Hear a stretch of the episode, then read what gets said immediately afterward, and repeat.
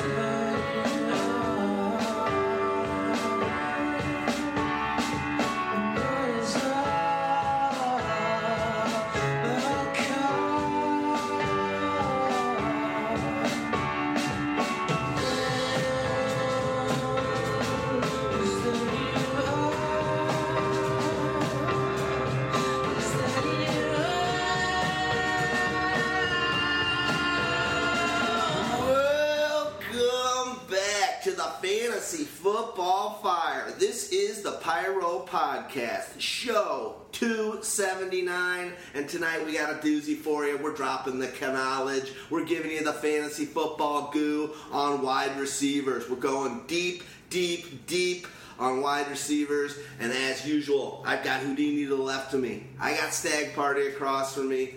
I'm D Rex. We are pyromaniac.com. And as we inch closer to drafts and the season starting, we are going to round out our position podcast here at Pyro with the wide receivers. If you haven't yet, check out the quarterbacks, check out the tight ends, check out the running backs. Very in depth podcast here that we've already done over the previous three, four weeks. Um, let's rock wide receivers. What's up, Smellas? Well, not only is uh, this an intense podcast, it was intense getting here tonight.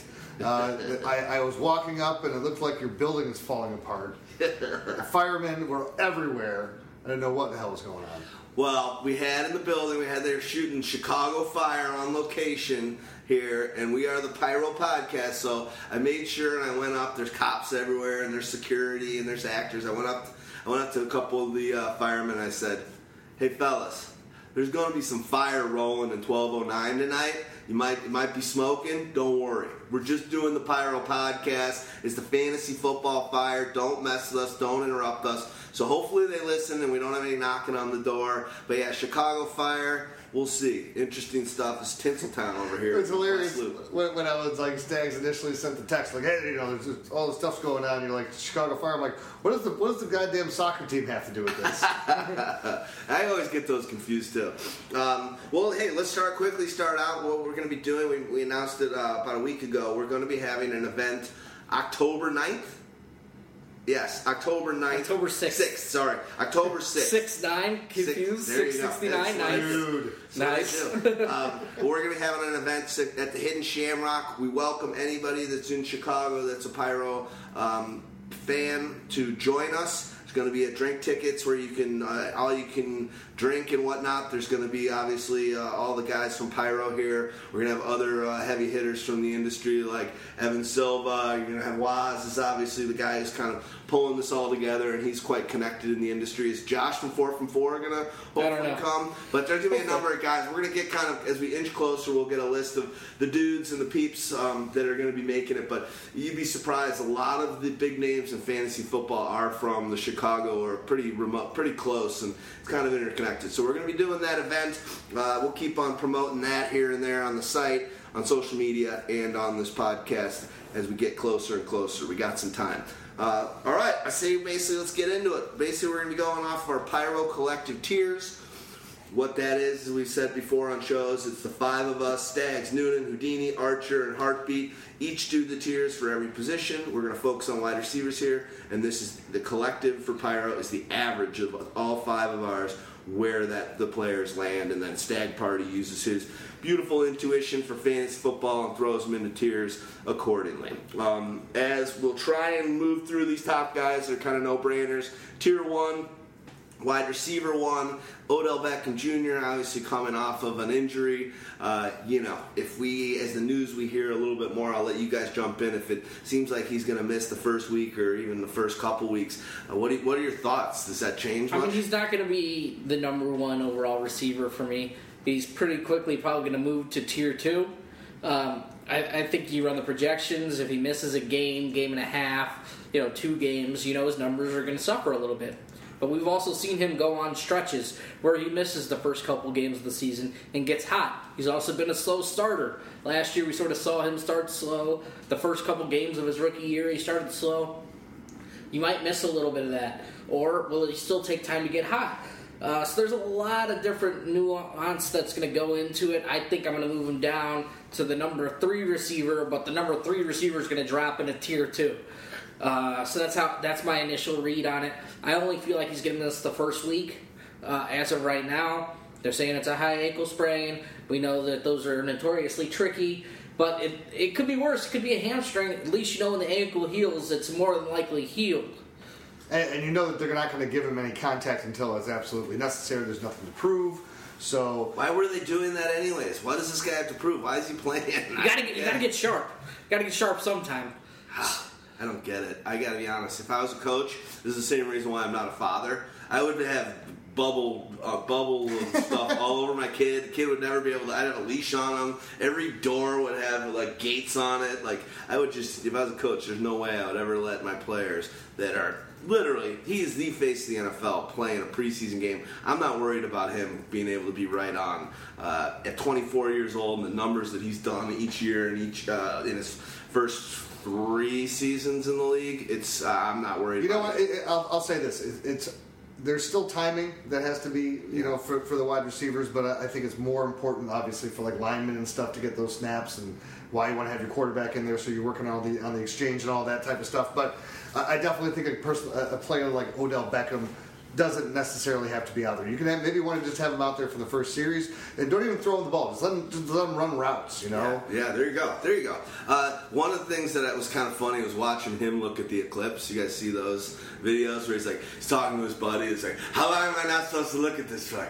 How long shouldn't I be looking? He's like, got no glasses, looking right at. I think he was faking it, and he was kind of fucking with people. Uh, they probably had like a bright light on his face or something, or in indirectly the sun was going. But it was it was actually the funniest OD uh, BJ uh, thing I've seen in a while. Let's go on to the next guy, who now it appears is actually going to be sliding up to the number one guy in Tier One, and that's Antonio Brown. There's not much to say about this guy. Um, other than just bad news that happened to him, his his trainer kicked him to the curb and was like, "Quit." And he's like, "I guess he's getting fucked with uh, by Antonio Brown." So I don't know if that's a work ethic thing, which I hope it's not, or if it's a money kind of thing. But uh, it's the second person that's kind of banished him over the past year. So hopefully Antonio Brown's got that lovable. Uh, uh, la- laughable, funny, kind personality, but maybe underneath he's not uh, qu- quite as great. It- you know, I, I think the, the fact is that he has such a connection with Ben Roethlisberger that, and the fact that for Roethlisberger and the rest of the team, why it's kind of ironic that it's Roethlisberger that could hold the Martavis Bryant to this, could kind of maybe like kind of freeze him out a little bit more at the beginning, in which case then Antonio's getting even more targets. So. If, if that's something that happens and then Bryant only ends up being a player who's getting maybe 90, 95 targets on the season, then that, doesn't hurt Antonio at all. Uh, you know, then he's still going to be up there in 170, 175 targets. I don't think I hear you, but I think I think I like, and I, he's going to play tough love a little bit. But I think he's, he's this is the opus twilight of his career. I think he knows that the best thing for him to do is just make the right play and uh, keep everyone healthy and see how deep they can go in. Um, let's move on to the next guy. Unless you got something to say, Antonio. I mean, I think he's pretty much you know what you're getting. He's about as you know what you're getting player in fantasy football. Hence the reason why he's been a top four pick. What four years in a row now? Um, so let's go to Julio Jones, and uh, he's going to be our, our our last guy in tier one. Uh, Julio is going to be playing the Bears week one. I think. Are you going to that game? I think. I, I I think I'm gonna get some cheap tickets off of uh, Vivid Seats and go check it out. And favorite player, never seen him live. Might as well do it. Um, I, I got nothing to say about him. For me, he's he's a no-brainer. For some reason, he's sliding. People are taking um, running backs, and I, am not saying there's no reason, but guys like um, McCoy, sometimes a Gordon. Some people are Ajayi seems to be moving up a little bit. Other people like Freeman. There's like there's like a whole batch of those running backs that certain, everyone likes their different one a few of them seem to be going, and, and Julio's kind of sliding a little bit. Um, I don't know why that is. Maybe you guys do. Um, maybe it's just you, you've got to get that running back. Maybe back to our show last week, we talked about how important it is to get one of those great running backs, and people understand that. But Julio's sliding a little bit. You know? Julio's also potentially sliding because of the letdown season that he pretty much had last year, coming off of the career year. But he was dinged up all last year. So if he's healthy, the only thing that you have to question is can he improve his touchdown total? If he does, then he's just bona fide ridiculous. Yeah, but even what is the improvement on touchdown total? Can he just get back to double digits? Because if he gets back to double digits with his yardage total, he'll, he'll still be great. Or can he be even more than that? Can he have one of those transcendent seasons where you score, you know, 14 to 16 That's touchdowns and really establish yourself? But, you know, with the career high of 10 and, you know, regression due to be in this offense, it's a tough prognostication to say he's just going to come out and get 14. I'm not coming uh, out and saying he's yeah. going to get 14. I'm saying can he get back? If he can get back to 10, he's great. He's, you know, he's going to get. He does all the other parts. So if and if you're in long touchdown leagues too, he pays off big dividends. So. Uh, I don't know, we're done arguing about Julio Jones. Yeah. Oh, we were arguing about Julio. I don't know. We were, but well, we're done I think, about him. I think the thing that you get with him is the 100 yard game. So if you get bonuses there, he's a machine in that regard. And I think uh, as well with um, Julio, I think more so his transcendent season will be hinged more on kind of what he did a couple years ago, yardage and hitting that 2,000 yard mark more than I. I, I honestly don't think he's ever going to be a 15 TD guy. I just don't, and he's, I love him, but I do think he could be a 2,000 yard season guy, where it's just like he gets on that roll, kind of like Calvin Johnson did a few years, four years ago back, and it's just like you know what? At that point, the coaching staff is like, all right, let's get this guy a record that's never been set and make him happy. Valverde. Oh, this is the worst looking hat I ever saw. Oh, it looks good on you though. That's the, the, the truncated version of it. Yeah. Um, all right, let's go to tier number two. AJ Green is at wide receiver number four. Let's be honest. The guy played in uh, preseason as well. Seven targets. Dalton throws the ball seven times. One of them being in the red zone. He actually dropped. AJ dropped a touchdown. Uh, the defender fell on him, and uh, he, he, he botched a, a, ball. So get those drops yeah, out in, in, the, in the preseason. But I think that just shows you. I mean, Dalton to AJ Green. Is that going to be the biggest target uh, share of any wide receiver you think this year? Uh, not necessarily target share. It's still having to go with Antonio, but AJ Green's going to be up there in the twenty-five to twenty-seven percent, like he always. But with with with Martavis back, you think so with Antonio? You still yeah? I, I, don't think you're changing Antonio Brown's role for Martavis. I think he's just his targets come down. Well, but the other thing is you're not changing Cincinnati's offense. They're not all of a sudden becoming a much more pass-happy team. They're, they're still bringing in Joe Mixon. Now you have Mixon, Hill, and Bernard. They they expect to run the ball. Yeah, I I, I just think I think AJ Green's going to be a be one of the top target guys. That's all I'm saying. Well, he'll be one of the top target guys, especially when Brandon LaFell is coming out and starting as your wide receiver two this season. You know, that's the guy. That's the guy they want to use on the deep ball. But AJ Green can do a variety of things. When they want him to get deep, he can get deep. When they want to run sideline passes to him, they can. They want him to go over the middle, he'll do it. He can do everything. He's just such a complete receiver, such a savvy route runner, and just so big, lanky, and fast that he can run past corners. AJ Green's awesome. awesome. Uh, that's why we have him sort of ahead of Mike Evans, who is probably the first guy with a little bit of question marks. I, the one thing I test, I was I've been question marking, and, and he's been lower than um, I, I would, would have thought I would have him uh, this year in all my tiers. But watching the game, uh, the last preseason game with him, it still just looks like Mark, uh, Winston drops back, and he's just he's willing to fling that thing up anywhere across on the sideline. He's just like he just knows that, that Evans is going to go up and get that ball or at least defend it and not not get an interception. So even with all those weapons, just seeing just seeing uh, Mike Evans just the way that uh, Winston loves to get chuck him the rock. Uh, I'm, Anyway, I'm- he's- I'm- he's I- had I'm- not as worried about the new the new talent coming in and, and, and stealing from him. Maybe that's uh, Winston has to learn to Brown. use the other talent. Yeah. Winston has had the ultimate uh, safety uh, blanket in Mike Evans for his entire playing career. Yeah. So uh, he's latched onto him. He's the latchkey kid for him. So he, you know, it's at this point until I mean, DeSean Jackson. What's DeSean Jackson at the high end? of DeSean Jackson is usually like maybe 100 targets uh, at a high end. So is that really hurting that much in there? How many is OJ Howard actually going to get? Is he going to get? Is he going to get 100 targets? Is he going to get like maybe 70, 75 targets, something like that? Yeah. Try like 60, Yeah, but okay. Yeah. Okay. Right. So not even. He, So- he's going to get 40 catches max. But I like what he's going to do with those catches. I like I like. and they don't have a, a super strong running game, so they're still going to be relying on, on throwing the ball a lot. So I, I Yeah, you know, I like both of these guys though. Uh, I think they're both phenomenal. yeah. I wouldn't be too worried if you get if you get a Mike Evans. I think he's he's that he's that last wide receiver where you can be real confident with him as a wide receiver one going into the season. What are the question marks that you have for him? I mean, basically, when they started winning football games, we've talked about this numerous times. They stopped targeting fucking Mike Evans as much because Mike Evans isn't a guy who's going to defend the defender. He's if it, if he's not getting it, they're picking it.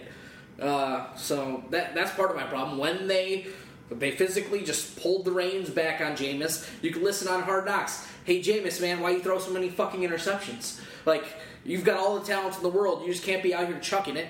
Like you've got to be smart. You've got to use your head. You got to, you know. I, I didn't see this. Who who's saying this to the age? To this coach.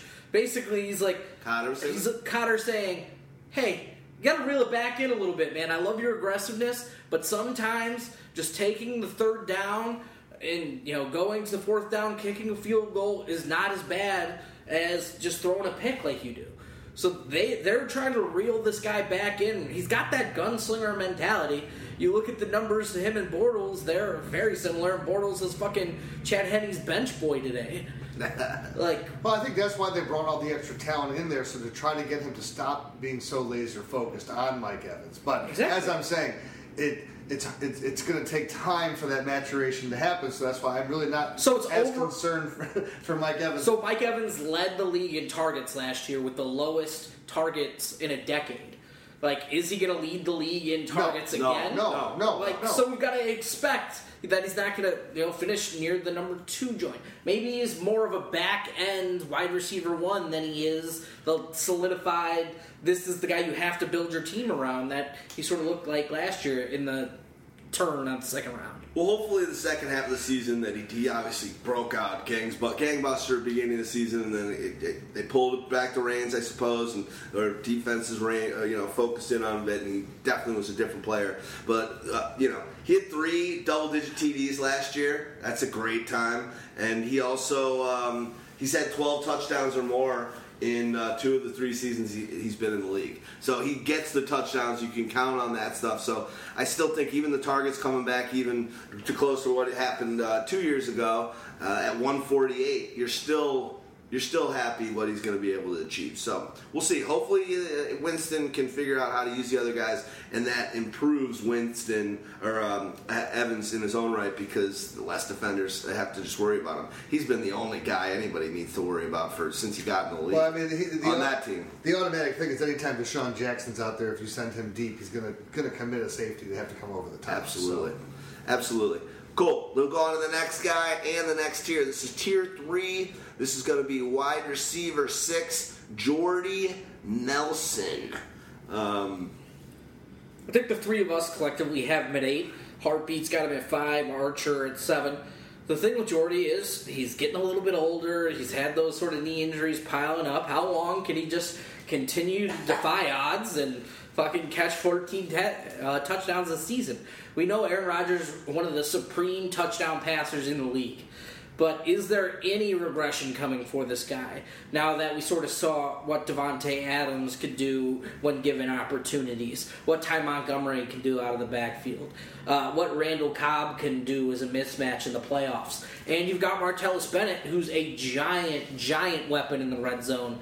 Does he, you know, regress to maybe 12 touchdowns, change up his scoring a little bit? While I still like Jordy, I think you have to factor in, you know, he's getting what? He's 32. Yeah, but Yeah. he, he was also coming off that injury, and if you look at it too, I believe he had the lowest uh, yards per reception in his career. Um, it was like a full yard lower than his career average. Um, Yeah, 97 catches, almost a little under 1,300 yards. Yeah. But he gets. He, See, but just, that- just, everyone thinks that Aaron Rodgers is the best quarterback in the league, and he just loves. He loves fucking throwing the ball to to, to It- Here's where he, here's where it happens. I think we all have him at eight because we still have to respect the fact that that's the, the case with Aaron Rodgers. But I think the three of us are pretty much telling you that none of us are drafting him. I mean, in the second round, there's Yeah. definitely a fact. I think Jordy Nelson goes before other receivers I like a little bit more, like Dez. So Yes, I agree with Right. that. I agree with that. Um, cool. Well, let's go. Let's go. I think Jordy, be it, go get the players you love. If you love Jordy, you love the Packers, you love that offense. It's it's still going to be the lion's share going through him. Packers share, maybe we should say. Um, and love it, but 32 years old, dude, coming off uh, lots lots of injuries, and you know I think Cobb could could be better, and yeah, all the things that Stag said. So we'll see. Um, let's go to let's go. I, I like I that. agree. I, Well, I was- I like that segue. I, I started thinking, uh, my nose started itching. I was, I was like, should I pick this booger? I'm like, no, it's Stag You're said. thinking Nugget, Cobb, Cobb could Cobb, be better. I could be better. Booger must kill. Um, Let's go on to the next guy, T.Y. Hilton. Now, this guy is a guy that I can see with the news or the no news of luck. I can see him moving down a little bit for all of us in our next batch of tiers. Uh, admittedly, this this uh, collective batch of tiers, as shown with some of that OBJ stuff, is, is is about a week and a half old. Just because we did it for our draft kit number three. Quick pyro promo. If you haven't bought it, pick it up. Pyro Draft Kit 3. Um, it's the balls. It's uh, if you want to get a five dollar discount, it's twenty dollars. Five dollar discount. Enter in Valverde in the discount code uh, when you're checking out, and that is V A A A L V E R D E. Um, and again, How many A's? it's three A's. Now, Valverde. And people have had it, some people text, maybe they're neophytish, they're like, I can't find the discount code. I'm like, they email me or hit me on, just let me know. I'll go, I, you can buy it, and afterwards, I can go discount it. Now, if you've already bought it before listening to the show and you hit me up and be like, I've already bought it, we do it, piss off. All right, let's go to T.Y. Hilton. Little worrisome, without a luck. Um, do you like a T.Y. Hilton with the backup or the third stringer throwing to him? No, not at all. freaking not. Here's the thing. I still like T.Y. Hilton more than I like a guy like DeAndre Hopkins, who's neck, who after Dez, like I might move him down one spot. It's not going to be a significant downgrade. I still think now they're just going to have to do different things with Ty. If you've got a fucking guy like Scott Tol- Tolzien in there, you better throw Ty Hilton a screen or two and try to let him make something happen. You, bet I mean, I know he's a downfield receiver, but you better design some plays to get the ball in this. He's the best player in your goddamn offense. You better get him the ball. Well, yeah. Scott Tolzien, for God's sakes. Yeah, but the problem is, is a lot of times you see it. Look, the, why does Allen Robinson have issues? Because Blake Bortles sucks and cannot get him the ball. So you know, it, it's great if you throw in the area of the receiver, but when you throw the ball about three yards short on the turf, um, it doesn't help him. I, I- think the benefit is luck is going to come back. So if even if you're taking on the bet of hey, I can sustain until that happens, um, then that's great. Because again, you're right. They brought all these wide receivers in. You know, Moncrief was supposed to be the, this all-world thing, never happened. Uh, Dorsett has been basically a complete failure. So, They're, who they're willing to trade for Yep. pretty much nothing. so He there's no been in competition. There's, uh, you know, it, it, it was uh, it was it was Coby Fleener who then, who then got jettisoned. So then it was now it's Jack Doyle who who's the only the second uh, main target on the on the team. So Hilton is going to get the uh, the most of the, of the targets there in, in that passing game. Well, let's move on to the next. I'm a little worried with bubble screens and short play. I mean, get the get the ball in his hands. I'm all for that. But the honest God truth is, he, he, this guy needs luck. Has got. He's like Philip Rivers. He's able to get you the ball in space, running without slowing down a minute. And once that thing touches Ty's hands off these nice, you know, beautiful angelic passes, he's just Even if you were playing. Uh, uh, touch football he's impossible to bring down. So I think it changes a bit. But I agree with you. Luck's gonna be back. They're too nonchalant about this whole thing for him not to. Yep. Okay, so without Andrew Luck, T.Y. Hilton has played 10 games. His PPR per game, 11.6 points. So he does it by 4.1 receptions on 7.4 targets for 63 yards and 0.2 touchdowns. So he'd still be a 1,000 yard receiver without Andrew Luck. So now you factor in Luck being back there. Maybe he can still get you 1,200 yards on the season and his usual five to six touchdown. That's going to back him up a little bit, but not not not significantly. I think you have to be a little bit worried depending on the matchups. But that's that's my thoughts on it. I mean, like when we get to DeAndre Hopkins, I mean after Dez. Okay, so next guy in our rankings is Dez, uh, who I will probably move. I, I probably already have him ahead of Ty, but I think collectively we will have Dez ahead of Ty by our next version of the draft kit collective, so on and so forth. Yeah, heartbeat's got to have to get a little bit uh, on board there. See, okay, so there's there's 19. He's got him at 19. there's two camps. Dez. There's two He's camps. got. He's got. You go ahead. Sorry. There's two camps of Dez. So Dez is such an incredible talent that he's going to do whatever he wants, and it doesn't matter. He's going to catch 10 to 12 touchdowns, 1,200 yards, especially with Ezekiel Elliott being suspended and them having to throw more. Then there's the camp of Dez has a super fucking rough schedule.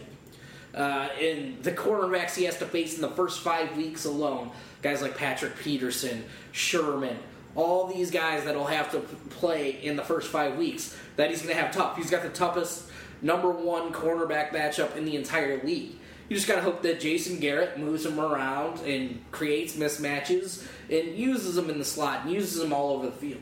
So those are the two camps of Dez. So while 19 is probably too low, there are people that have him more as a back end wide receiver one, uh, wide receiver two range. Heartbeat, love him. If you guys aren't checking it out, check out the Pyro Pulse podcast. Uh, just posted today, episode 11. I'm going to be recording a Sleepers Busts and uh, with him this weekend, uh, and we're going to talk about a bunch of kind of final Sleepers Busts, and we'll figure out some other breakouts or whatever else we want to do. But we're going to talk about a shite load of players. One thing I've noticed, and I love Heartbeat, but he holds grudges. Certain type of player, a guy like a Dez, a guy that's got attitude, a guy that, like you said, can be kind of an a-hole, is is kind of a, a, a cock knocker.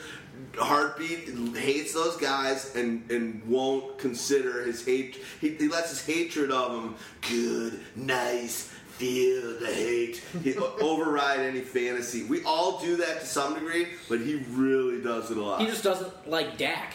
So yeah, he not hates Dak. Dak. And he hates Ezekiel. He hates Dallas. he hates think Dallas, but That's a good point. He, hates does. Dallas. But, you know, come come around, buddy. Come around. Come on, we need this from you. All right, one thing before we go on to um, the next uh, the next guy, um, let's hear a, a little word from our sponsor. Thank you for that. Let's hear a word from my sponsor, Valverde. But the last time I saw a pair of jugs that big, two hillbillies were blowing on them. All right, um, let's go on to tier four. This is a guy that Stags is a little worried about. DeAndre Hopkins. Uh, the announcement has been made. Savage, the guy that about two weeks ago DeAndre was um, promoting and saying, hey, there's no reason why Savage shouldn't be the starter, um, gets the job. We'll see how much of a leash he's got on this thing, but I think he, he's going to have a serviceable year. I like DeAndre. I think he's coming at. A, I think he's sliding even a little more. Uh, it, when when you're getting him in the third round, I like that value. Um, but I'll let you guys talk about it. But under, understand uh, any warts that uh, Stag Party might be del- believing in. I, I mean, look, Hopkins has amazing potential right? We've seen him. We've seen him do it in stretches, and and and, and that, that, that season he had uh, two years ago. So, and he didn't do it with anything special at quarterback. So, what's to say that even now he's probably he wants Savage because at least it's somebody who's more comfortable right now before than you know Watson, who could throw a ball that could get you hurt, right? You know, so I, I think that I think that there's just upside in the fact that he can put together stretches. And I know that if I'm, I'm taking him, I don't want him to be my wide receiver one. But if I am getting him in the third round and I'm, he's my wide receiver two, I'm pretty much ecstatic about that because he's going to get a good enough amount of targets that he has a, a really good floor. So he's going to be at the worst. He's going to be like you were saying with T.Y. Hilton, right? He's going to be this this uh, close to thousand yard receiver with like 70 catches, and he'll give you at least like five or six touchdowns. I think that he had no he had no rapport going with Osweiler at all last year, and he still, as we, we I talked about a couple times, some botch plays, stepped out of bounds, a touchdown that was a touchdown being called back from being like top ten. So he doesn't scare me all that much. I think that he we've seen him do it before. Um, maybe there's a lot of talent around him that could eat into him a little bit, but I think the reason why he was standing on the soapbox and saying, "Give me Savage," is because he has that they have that chemistry. They've been playing catch with each other consistently for four years now, and it's like, why would I want right now? I was given a new a new uh, uh, human jug machine last year. It didn't work out. I know this guy. I don't want to have something that potentially could not work out again. You remember how you say Dez can't push Dak around? Fucking DeAndre can push fucking Tom Savage around. I That's agree. why he wants him. Yeah, I- no, and I agree with that. Like this is Tom Savage might not be great. He's probably not any good at all. But at least DeAndre knows that he can demand the ball and he will get it. So if you like that, that's great. Problem is, Tom Savage, what, never thrown a touchdown in the NFL? Like, has this guy ever thrown him a touchdown in practice? I don't fucking know. Um, He looked pretty good, Uh, but in, in, in just his highlights in the game from the other night, he looked pretty good, moving around the pocket. He's flinging the ball around. So, but who knows? He, I was This unproven one's, commodity. this one's for Savage. Valverde. As the founder of hell, I command you to stay off that throne. Even I get no respect. But when we also talk about DeAndre Hopkins' floor, it has to be what it was last year. He finished as wide receiver, what, uh, 35? Playing a full season, getting nearly, what, nine and a half targets a game? His his floor, we saw Broke it. Osweiler. Broke We, Osweiler. we, we we literally saw his floor, so we got to account for that a little bit. I think his Um, floor rises without Brock Osweiler. and also, uh, I, I- I do too a little bit, but also remember that he was a bona fide first round pick last year. Mm-hmm. So now you're getting him end of the second is high for him, pretty much. More so, you're getting him in the He's third. 30, 31 in Fantasy Pros ADP. Okay, so 30. Now with five sources. Oh, okay. Holla. Um, so yeah, early in a ten man league, early uh, third round. That feels a lot better than literally. I was looking. I just picked my keeper in my big money league this uh, week. Uh, We'll talk about that in a second. But I was looking through everyone's team, and last year, DeAndre in this league went fourth overall, and then I took Adrian Peterson fifth. Wah, wah. Still the best record, bitches. Um, Okay, okay, there. Hey, uh, come on! I gotta let it out. Gotta let it. You just. I'm trying to. I'm not trying to brag for myself bigly. Maybe I am, but what I am trying to do is show you that if you botch your first round pick, you still can be a badass. Just make sure your last round picks are great and your middle round. And your numbers- every pick, and your except for second that round first one. Ah, shit. next on the list, we've got Michael Thomas. So Michael, Tho- like I could see maybe having Michael Thomas now ahead of Ty as well. I, I don't know if I can see, as we talked about DeAndre, because we've seen that floor. But Michael Thomas has a great quarterback. Uh, you know, he had a great rookie season. He was efficient. He caught touchdowns. He caught a lot of passes. Like everything you want to see from a guy in a rookie season. He had what one of the top five rookie seasons ever by a wide receiver. Like this guy proved it last year. The only question is how much higher can he reach? Because we know about the overall target share issue that Drew Brees likes to spread it around and doesn't target you know one player in an inordinate amount of times. So that those 145 targets, maybe that's his ceiling. He maybe he doesn't have the ceiling of 170 that a guy like Mike Evans does, or 190 like an Antonio Brown, or 200 like Julio. Is there also potentially the possibility that it goes down some, uh, just for the sheer fact that now you have Adrian Peterson there along with Mark Ingram? I don't think so. I He had 121.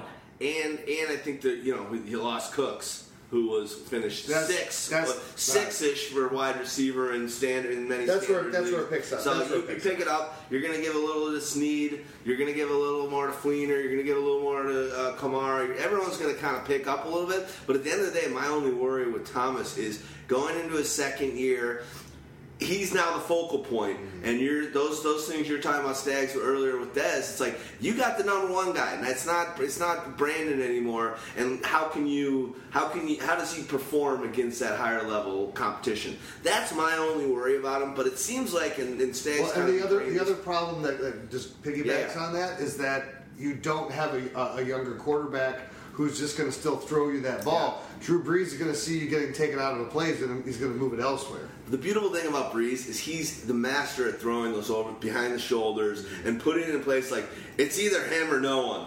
And I think hopefully they'll get that. That will continue to have that great camaraderie and that connection where it's just like Brees will be like, "Hey, I'm not going to make a mistake here. You can come back and get it, or you can go out and get it. It's up to you." Um, but the one thing I was going to say, um, go ahead. I, I kind of I'll remember. So the, so the problem early with Michael Thomas is everybody was projecting so much more.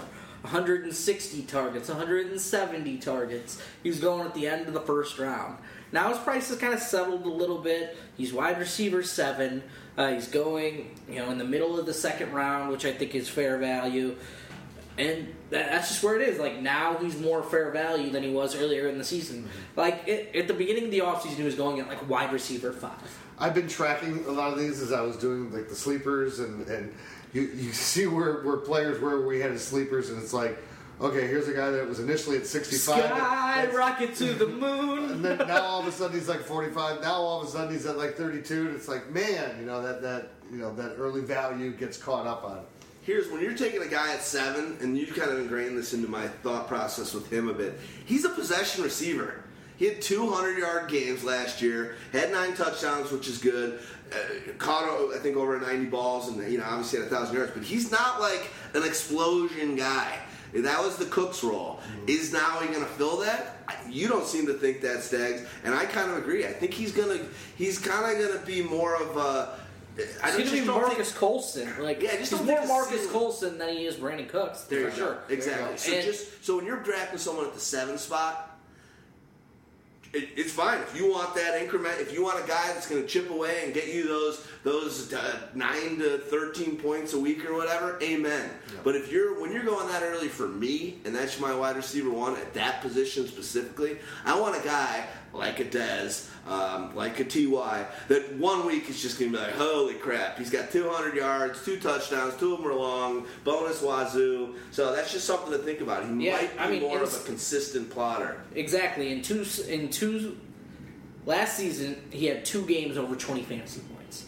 So is that ceiling really there? He had 300 yard games, three games with nine or more catches. So if you're in PPR leagues, I definitely see the appeal. You can move him past a guy like Ty, probably even Dez. Yeah. Like. But if you're in standard leagues, you've got to understand that he might give you these five for 50s in addition to his eight for 80s with the touchdown. And that's the other thing too, especially if you're in leagues that do the bonuses at 100. And if it, if it becomes some of those leagues will give three to five points for a bonus. It's, a, it's like scoring a touchdown. Yeah. So I'm in a it- five fucking point hundred yard bonus league, and it's the most bullshit ever. Like, let me just decide on this arbitrary number and suddenly give players more points So I said for people- doing no extra fucking work. People are crazy. Now, what, what, here's the best that we do because we do. Uh, it's like They're doing it because we guys like us have in our player rankings wide receiver tab in our draft kit a column for how many hundred yard games they get. That's because people have created the bonuses Oh, first. that's it's card horse. We're doing it as a result of that. Okay, Yes. fair enough. I, I'm with you. But like I, I, in my league, what I love is that like it's like basically you know a tenth of a point for a yard, but once you get to hundred yards, now it's two tenths of a point, so the points double. So because we're rewarding the bigger games, so Nice. you know.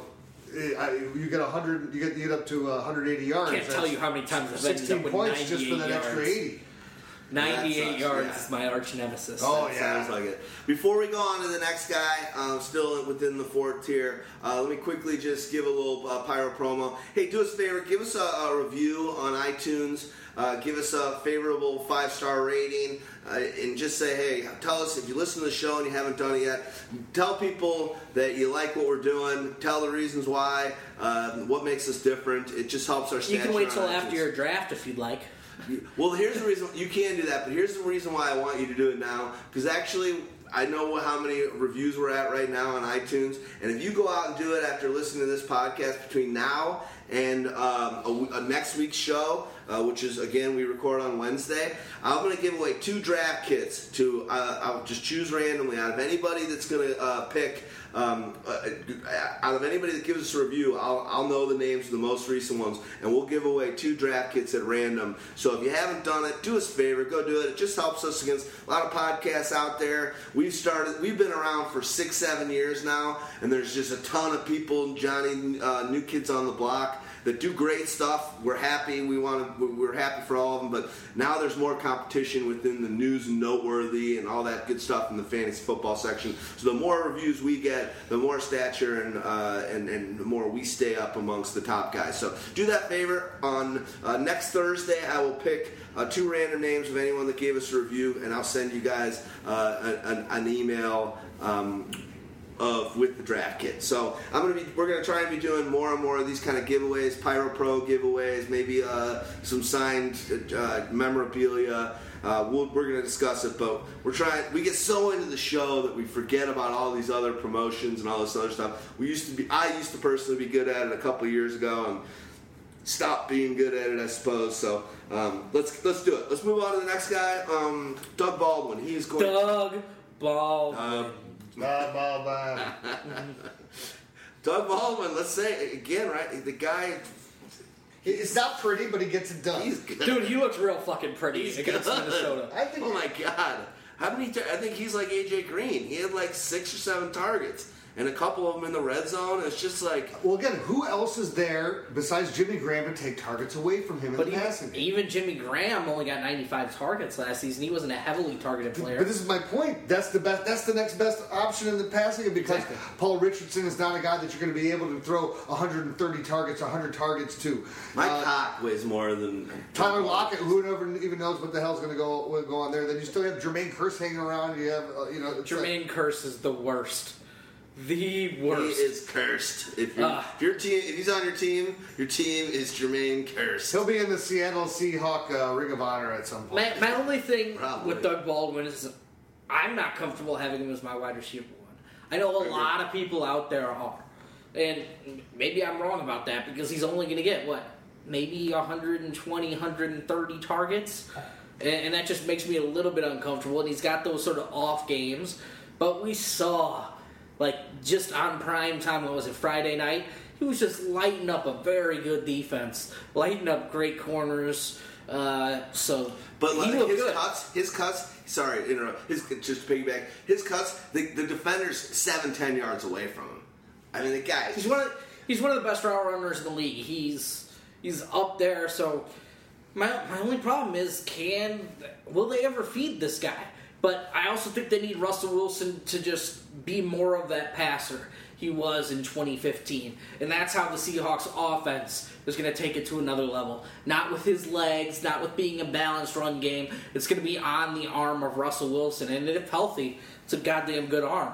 Yeah, well, I think the one thing based on uh, your, yours, yours and Arch, uh, Archer's strength schedule, while uh, Wilson's got a great strength schedule, one of the top ones for quarterback, he's got a tough one. So the wide receivers and him personally, because really he's the only wide receiver you're really going to focus on, especially early. He's got a he's got a bottom four uh, strength schedule for wide receivers this year. So something to, something to think about. You guys got anything else? Or move on. Let's move on. Move on. Amari Cooper. Um, he is obviously uh, some people's butter, and a lot of people are just primed for this guy to be uh, a huge breakout. And I'm not I'm not down on him because he's a stud, but I just don't know. I, Seahawks I, have a great strength of schedule. strength. is- get- Do they Yeah. for a wide receiver? Yeah, top five. Well, then there's a bad uh, pro in our uh, in our draft kit. So despite the fourth easiest QB schedule, only four teams have a more difficult wide receiver schedule. Talk Alright. to somebody about that. I I didn't write those motherfuckers. I'll go, to, that- I'll go to RSOS. Okay, fair enough. Amen. Don't bring that juju on me. I didn't. I didn't. I wasn't. Don't You're put right. that on me, Ricky Bobby. You're right. He's got the he's got the fifth fifth easiest uh, for the full slate of the schedule. Okay, go ahead. All right. Well, let's move on to Amari Cooper. Uh, you as Stag said, edit. No, I'm kidding. We won't edit. We're gonna run with it. Um, go ahead. Amari Cooper, to me, you know, you're talking about people talking about him having that big step up. I don't see it. I think he's it, when he came out, it was that was one of the things about him. He was the most polished receiver coming out. He was pro ready, and he proved that he was pro ready. He's a fantastic receiver. Is he going to all of a sudden become a 16, 1700 yard receiver who's going to get 12, 13, 14 touchdowns in a year? I don't think so, especially not with Michael Crabtree on the other side. So unless you take that out and all of a sudden some different things change, I think he is just that. To me, he's that Andre Reed receiver. It's a great receiver. Yeah. You know, but I like it's- that analogy. And and where Andre Reed always finished, he was never like in the top three or four, but he was never outside of the top fifteen. Love it. I love that comparison, and I agree. I love I love Cooper a, a long time, but I think I love Long him time. long time. Long I do. time. I do. But some people that just think that this guy is going to be like the top five wide receiver and just going to propel himself so that next year he's in tier one or uh, amongst the elite. And I think that he's just I I don't know if he I don't know if he has the the the gumption or the just the total Killer drive, the killer instinct. to make that happen. So- that's the only thing that bums me out about him a little My, bit. my feeling with Amari is he can get more yards and probably a couple more touchdowns. I just don't know if he has that true number top wide receiver every week, but he's there. Because we talk about guys with bad wide receiver schedules. The Oakland Raiders are there. They've got to face Kansas City. They got to face San Diego's corners. They got to face Denver twice a season. Uh, they've got just a tough road ahead of him, and he seems to struggle against those better teams. Uh, and that, that's one of the issues. But I, I think he could have one of those transcendent, you know, sort of 1,300 yard seasons. I think there is a step he can take in his third year. For sure. Um, Does it does it vault him to a top five stature? so, yes, right on the board, like like fifth. Fifth, right. Like not, Not among the can't- tops, right. but he could get to five. And the way he could do that, he's one of the best deep ball receivers in the league. Mm-hmm. He needs to be better on short passes. He needs to be more effective. Uh, his run after the catch needs to be better. So he bulked up a little bit in his upper body to hopefully break some tackles this offseason. We'll see if it pays off. So I think Amari still has one more step. I'm not saying it's to the top of the ladder, but he could almost touch it. Oh yeah, uh, I, yeah. I'm down. I'm down. I agree with that. When he goes middle, uh, middle of the second round, I and just usually have players I like more. Yeah, there's Yeah. a lot of guys. Whenever that goes, I'm like, I'm I'm always happy when he gets picked because I'm like, all right, now I know. I mean, not that I wouldn't want him at a certain point later, but now I know I got like one guy that I didn't want that early coming back to me. That's the way I always feel when he's going like middle, late, second round. I'm like, okay, good, all right, that guy didn't take the guy I'm looking at. Um, all right, let's go to Brandin Cooks. We talked about him a bit, changing teams. Tom Brady's uh, new favorite target.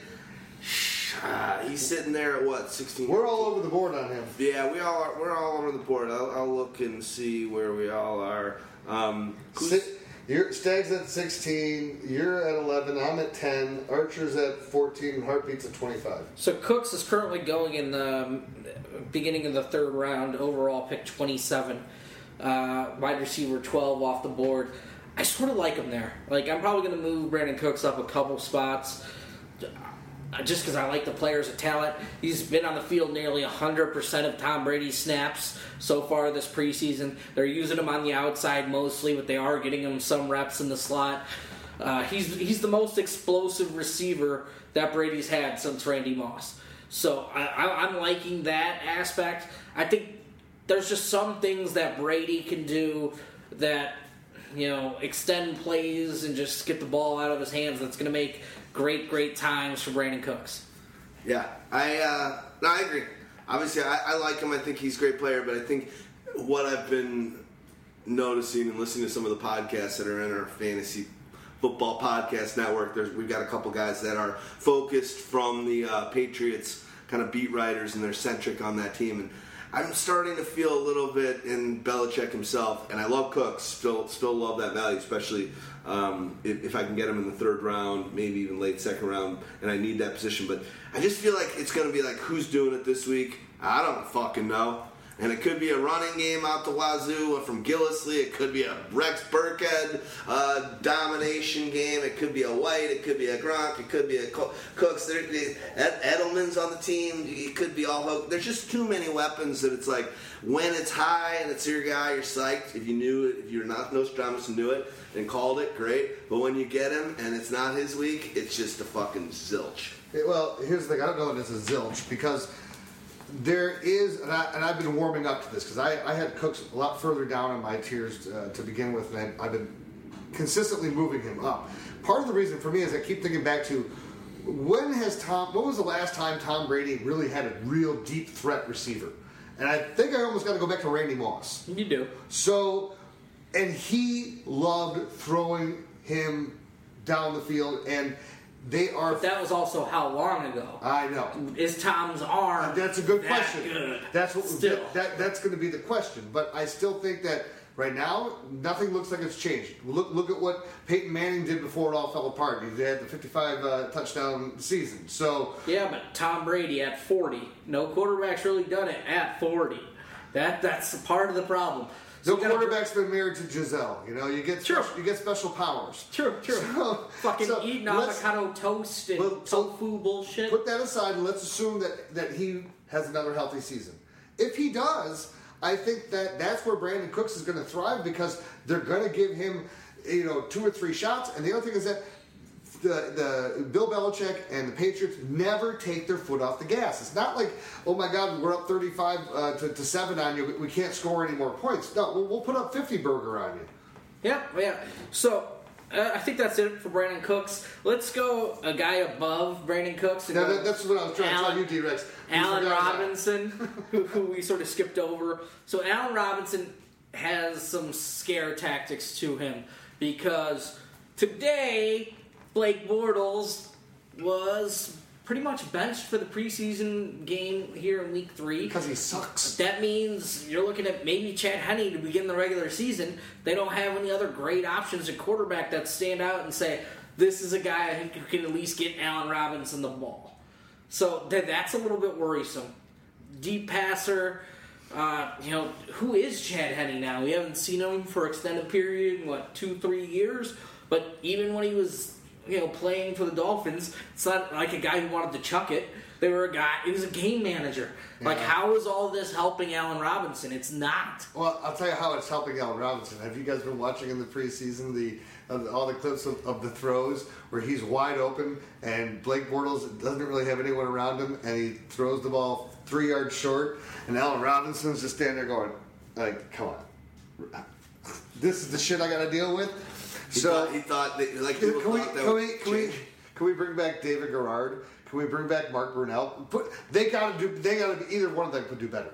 Oh my god, it was it was as you guys know. I've said this many times. Had Robinson on my team, he was a keeper. Well, I, I, I stopped watching him. I benched him the last six weeks. I think uh, he had one good week against a good matchup. I'm pretty sure I played him, but it was just watching the games with with Bor- Bortles playing the ball. You, it was just maddening.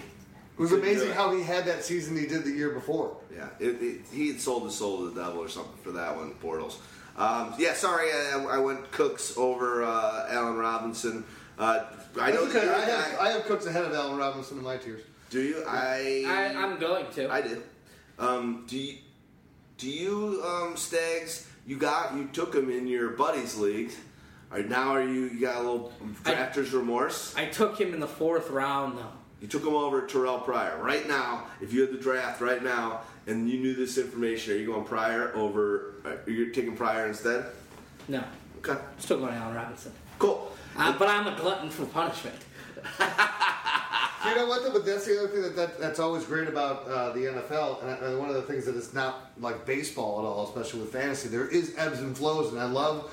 Uh, you know, looking at the guys that are coming off of down years, especially when they're young and they have immense talent, because uh, they had that up, now they had it down. They're going to have that back up if they're if they're worth their weight in salt, and you don't have to pay uh, the high draft uh, grade for it. So The beautiful thing with Robinson, I mean, unless they they're not going to franchise him because the wide receiver position is just too expensive at that. I think, um, and they've got some wide receivers that they've already given some money to. But best thing for Robinson, his talent is known entity. He's gone. After this season, he's out of there. Uh, but the thing you just said with baseball and, and metrics and all that, that was something that uh, uh, Christopher Harris, who I had on uh, a podcast uh, last week, I did a, my draft strategy on Friday, and then I had a nice 45 minute interview with him from Harris Football, and that was one of the things he was saying. It's just like this isn't baseball. In baseball, you can you just kind of know what's going to happen by you know if the guys played more than three years, you just kind of know what they are. And in fantasy football, they're not. As far as beer drinking goes, you know what I am. Valverde's.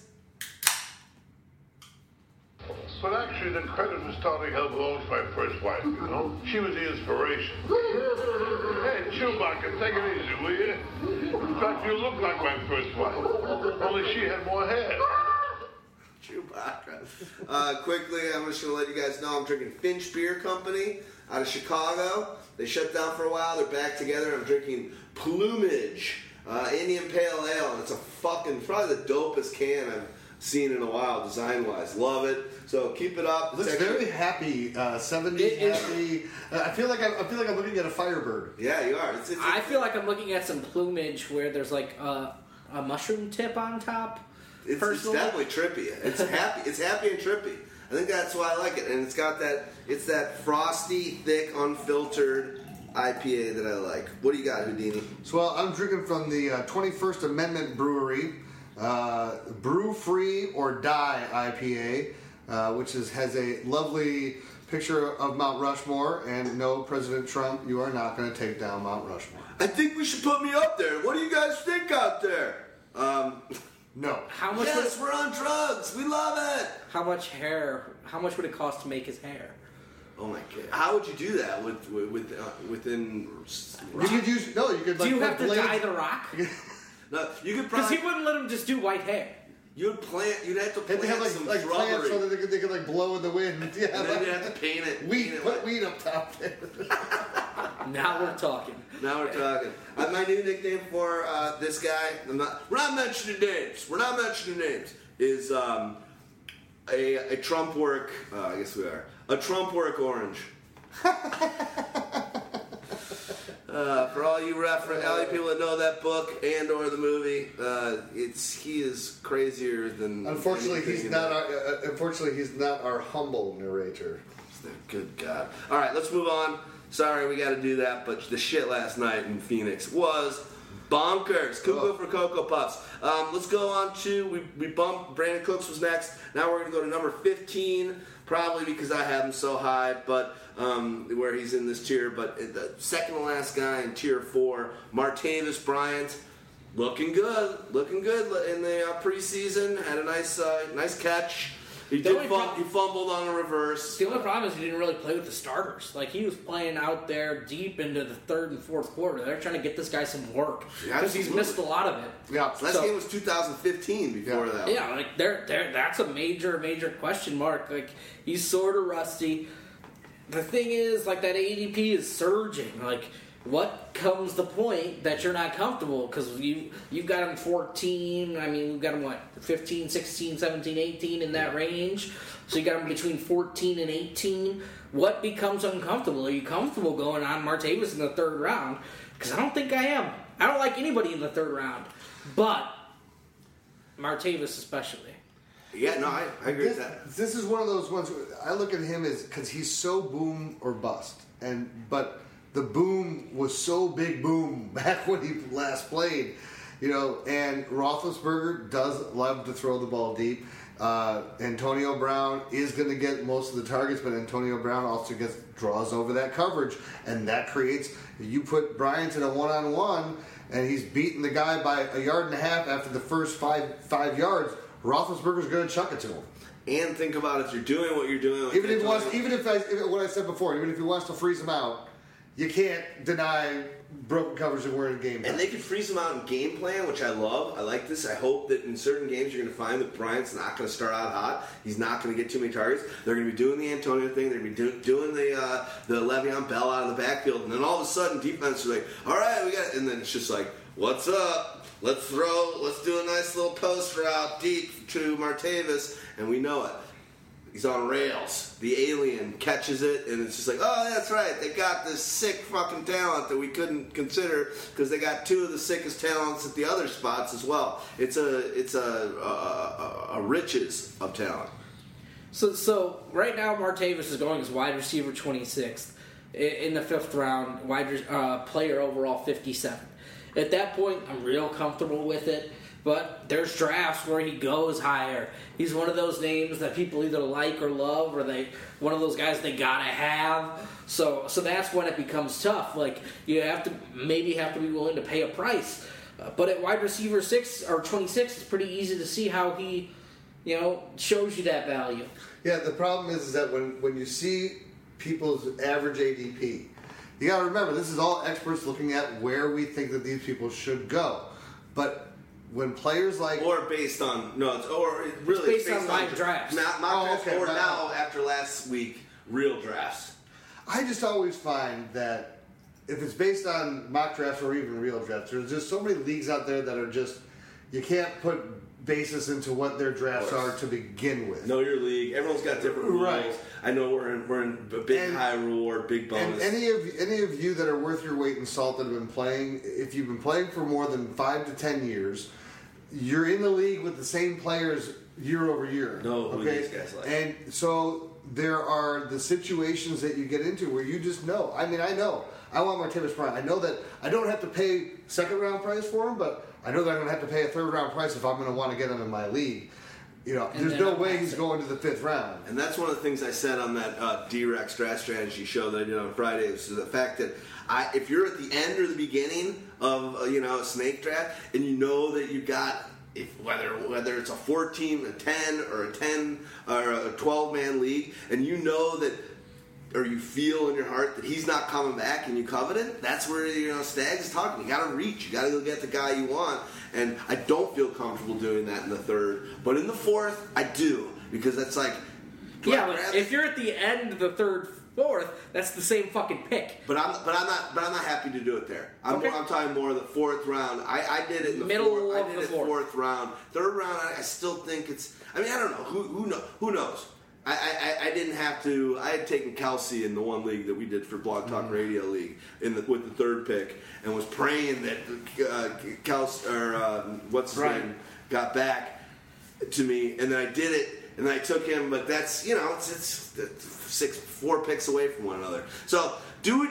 Get the guys you like. He could blow. He could be smoking weed right now and be out of the league forever. Um, it's just the price you pay, but. Uh, He's just so electric. Let's go on to Let's, the next. let's yeah. quickly cover the next guy and uh, and the last guy in this tier that we have. and then we'll we'll yeah, go to so uh. Michael Crabtree. We kind of talked touched on him earlier as a reason why I I feel that you're not going to be able to immediately at this point in time vault Amari Cooper uh, to that to that extreme level. Um, so and and look, it's it's it's the dual edged sword, and now. Uh, you have experience. These guys have been playing with each other for what now three three years uh, of Amari Cooper, uh, Two years. two years. Well, going into their third year Yes. uh, uh, with Derek Carr and and Crabtree and Cooper. So that part of that offense is solidified, and Crabtree. I, I just hope what we saw last year with all those uncharacteristic drops is, is gone. and he goes back to being the sure-handed, basically uh, like like. Stickum. Uh, what was the guy on uh, on the Raiders that, that covered Uh, himself? uh, Lester Hayes. Lester Hayes. He's a, the modern day Lester Hayes without the Stickum. Let's let's say this: the two years they've been together, Crabtree has outscored Amari or uh, yeah Amari Cooper in both both years. Out targeted him, out touchdown. Everything, and yet just because they're one guy's uh, you know, a, a, draft pick and multiple time champion, uh, a high draft pick, and, and actually so was Cooper, but he was uh, early in his career over at the 49ers. Did you guys see that that ankle breaker on the move that uh, Cooper did? Was that last night? You talking about Crabtree? Crabtree, sorry. Crabtree had one of those Allen Iverson. I don't know whether it's just emotion, but he did one. He did a move on the D back lat. I think last night is when they played. Maybe it was two nights ago. Um, just it was an I- Iverson crossover. Here's the benefit that he gets though. He's good. He's really good, and he was he was a high draft pick for the 49ers, but he kind of fizzled, and then he had a rebirth like in year five. Yeah. Um, you know, Amari, Amari Cooper is the guy who's still going to get the because top. of Alex Smith. Right, but and Amari Cooper is the guy who's going to get the top coverage because of the new phenomenon, this, that, and the other thing. So Crabtree just devours the guy on the other side of the field. Yeah, he's he's Carr's uh, drop off his safety valve. Carl loves him. The thing, okay, who do you think leads the Raiders in targets this year? Amari Cooper or Michael Crabtree? I still say it's Crabtree. I kind of still think it's Crabtree. Then you guys should probably drop, draft Crabtree over Cooper. I, I think Cooper's going to take that step to where he's going to out target Crabtree. In, tar- in his sort of yards per catch in the 10 or 11 range, you know, I think that's maybe where Amari Cooper's going to be able to do a little bit more work and not just all vertically down the field.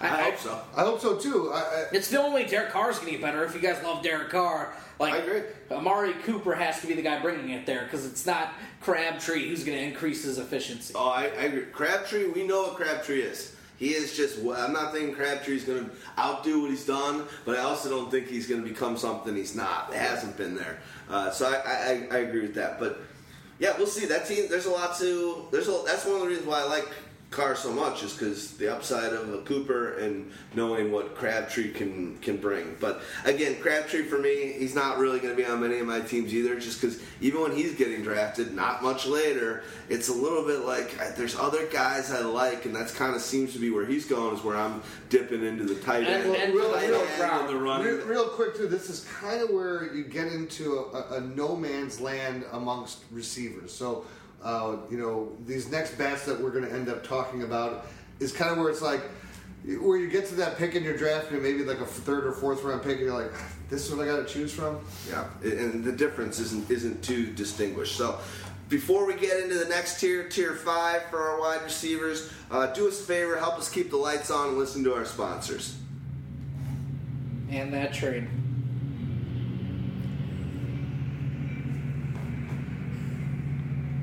Thank you very much. Uh, we, you know, we're playing with trains over here. Trains, planes, and fantasy football. That's not pillows. Um, okay. Those aren't two pillows. I went I went more into like I don't know when a stranger calls or something or like You- Silence of the Lambs. um, tier five. This is wide receiver seventeen. Demaryius Thomas hated it. I, th- I think we got to move Demaryius up into the other tier with Michael Crabtree. When we talk about other names, I think there's a clear like I, I've said this all off season. Like, what's the difference between wide receiver 18 and wide receiver 34? Because it's not much. It's how they score points. Some are the slow and steady guys, and some are the boom bust guys. But there's literally not many points at all separating those Right. guys. But I think Demaryius Thomas just has that floor. Like we saw his floor last year. He's going to get 10 targets a game. He's going to catch five or six balls. He's going to end up near, you know, 90 to 100 catches for, you know, 1,050 ish to 1,100 yards and five or six touchdowns. Like that's his floor. Now, if Trevor Siemian, with the year of starting experience and now taking down Paxton Lynch in a quarterback controversy yet again, can establish himself a little bit more, you know, that's only good things for Demaryius Thomas. They literally funnel their targets through Demaryius Thomas and Emmanuel Sanders. Like you don't have to worry about their running backs. You don't have to worry about the tight ends. You don't have to worry about the third wide receiver. This guy, you just know what you're going to get. So if you ended up with, you know, a, if you wanted to go Demaryius in the third and wrap around with Martavis to give yourself some pr- protection, you could do that. Or if you went with one of those boom bust guys, if you want to go Sammy Watkins in the next round, maybe you pair him with Demaryius and that just gives you that sort of buffer. I agree. Demaryius, I think, has, kind of fallen back into realistic realm of where he should be. You know, he is not to be drafted like he was, uh, you know, going into last year. Still at the uh, in the early to middle of the second round. Um, he's more of that end of third, early fourth round uh, type of a pick. And the scary thing, though, for me with him is that Paxton Lynch can't beat out Trevor Siemian. Dude, Paxton Lynch sucks. I've been telling yeah, you. That, I know, dude, but, that sucks. That's horrible news for uh, you know. You know I think for, Trevor for Siemian. No, I think Trevor Siemian is a better quarterback for a wide receiver. Like he's going to get him the ball. The coaching staff they're going to run bubble screens. Like he's going to get it out quick and play to Demaryius' strengths. Paxton Lynch is a guy who's going to do it with his athleticism. Uh, you know, run a little bit and maybe take deep but shots. how That's, good of a quarterback is Trevor Siemian? All I'm saying is this: when I look, and I'm The- looking the at, 27th let's look at, it, let's look at it, let's look at it from this year in a dynasty value. There's not a lot of value for Demaryius Thomas because there's no stability or very good quarterback there. Not even a very good quarterback. Not a great quarterback. Not even a very good quarterback. Not even a good quarterback. A a, a manageable quarterback is what he's got right now. Tavares is a guy I will not have on any of my teams. I had him on my teams when he had good situations, and he's still kind of underwhelmed. I guess three years ago he was top five. I think he finished six or so. Um, but I, I'm just, I just feel like he's another guy that at this point in his career, he's a champion. He's made a shite load of money. He's just, I'm really not sure that hungry to really put everything on the line to be just uh, really do it. And I don't know, maybe I'm wrong. I hope I'm wrong because he's a really nice guy. He's a good he's a good dude. He's a great player. He's got all the the, the athleticism and whatnot. Hopefully, the fact that uh, Obama pardoned his uh, mom and she's going to be at all the games will inspire him to uh, do better than he he did last year, which he finished what 18th. Um, and that's 16 games, which I like that about him. You're going to get 16 games out of Demaryius Thomas, but I don't know. Um, I just, I just don't, I just know he won't be on any of my teams. I'm, I'm not, I'm not really high on the Broncos. To be ever, ever- yeah, ever since Peyton and that whole glory of that left is the thrill is gone. like he's a solid wide receiver too. I don't really have much else to say. Let's move on to the next guy. I agree. Okay, let's go to Alshon Jeffery is the 18th at tier five. Mike, I feel much better about Demaryius Thomas than I do Alshon Jeffery. Oh my god, I I, like- so disagree with you. I disagree with you completely. So disagree Like, and you. you know how much I hate Alshon. I like Alshon so much more than Demaryius Thomas. Now, if he gets hurt, he sucks. Right, but right. if he plays, he's much better. He's on a one-year contract. You got to fucking play. So he's, He's gonna. gonna So when was the last time Alshon was ever better than Demaryius Thomas? In not fantasy two years football? ago. No. that's not. That's not what. I, that's not the question. This year. Okay. Okay, this year. Okay, So- that's the answer. The answer is this: Jordan Matthews is gone. Okay. Alshon Jeffery has everything cleared I for him they- to okay. be the man for Carson Wentz. Alshon Jeffery has got to put up. He's, he's trying to get this contract. He's he's. It's to me. You look at the games. The games that Alshon's had, the higher end games, he can put up some monster games. And if he's going to get the, the heavy targets, who's got a better chance? How many games is, is Alshon going to have over 100 yards? I, I'll, I'll even grant you, what's uh, Demaryius may end up with more total yards. Actually, I don't even think he will. Uh, Alshon's going to end up with like 1,300 yards. I- Oh my god. You, Yes. need to draft Alshon much higher then. Well, here's, I here's have one the thing. highest Here's of one anybody. thing. Is it number, Here's number the one thing I'll 13 say. receiver? I'm in I'm in your boat on the Alshon thing. You know I hate him. I'm happy he's gone from the Bears. I don't think he's a hard worker, but I do think he's a hard worker when he's got to prove himself. I didn't think he had to prove himself on the Bears on that franchise tag. This year he's took a chance on himself. I think he's working hard to get that big deal. Now, if he's injured, throw it off, which is highly likely. Throw it all to the wind. But uh, and you're right. The two seasons that Alshon did have great seasons where he was a top 12 guy, Demaryius was two and four. I get it. Okay, so those are those huge seasons of, of, of Manning, but he's much younger. Not maybe much, a few years younger, and I think he's got more to prove. So, and I like his quarterback much more. Although I know what you're going to say, everyone that everybody's throwing out there he's the next Blake Bortles. Is is is Wentz. A lot of people fucking think Wentz sucks, including. Does Waz think he sucks or does he love him? Which one is he? Mm, I don't know. Um, but tons of people hate Wentz and think he sucks. Why, I, I like Wentz is okay. I like I like his situation, and I fully just because I have had Demaryius not in his amazing years. I've had him in other years over the past few years. I just I just like Alshon this year. I'm, I'm definitely I would take an Alshon any day over Demaryius. That, that's why it's beautiful I, that we don't agree. Um, that we're, we're not trying to tote the company line here. What's your what's your is your reason for not liking Alshon? What is it? Forget about the p- previous stats. Think about their situation. Previous now. stats are the only thing that are, are predictors of you know future success. But like but go by 16 games, 16 games, 16 current games, 16 situation. games, What, what, current situation. Yeah, may, maybe they have the same yardage total. Like maybe he gets the same amount of receptions, but he's never had 90 receptions in his career. Even his best years with you know Jay Cutler, he never had 90 receptions. 80, And he had 89. Demar- you don't think Stag Party knows how 85, That's funny. He's good. 89, 85. how, how many seasons does Demaryius have with 90 t- uh, catches? I mean, probably See, the last. But that's six. not the point. The point is also that The Demaryius last is catching the bubble five screens. touched. Demaryius Demaryius has not caught a bubble screen in the last two seasons because they took it out of the fucking offense and now it's back. They- That's not true. Yes. They've thrown him Yes, screens. I just watched him. if you want to not call it a bubble screen, they've thrown him the, the two They- yard out. They did not run screens for Demaryius Thomas in the last couple years. They took it out of the offense. I'm gonna let. Hold on, you're wrong.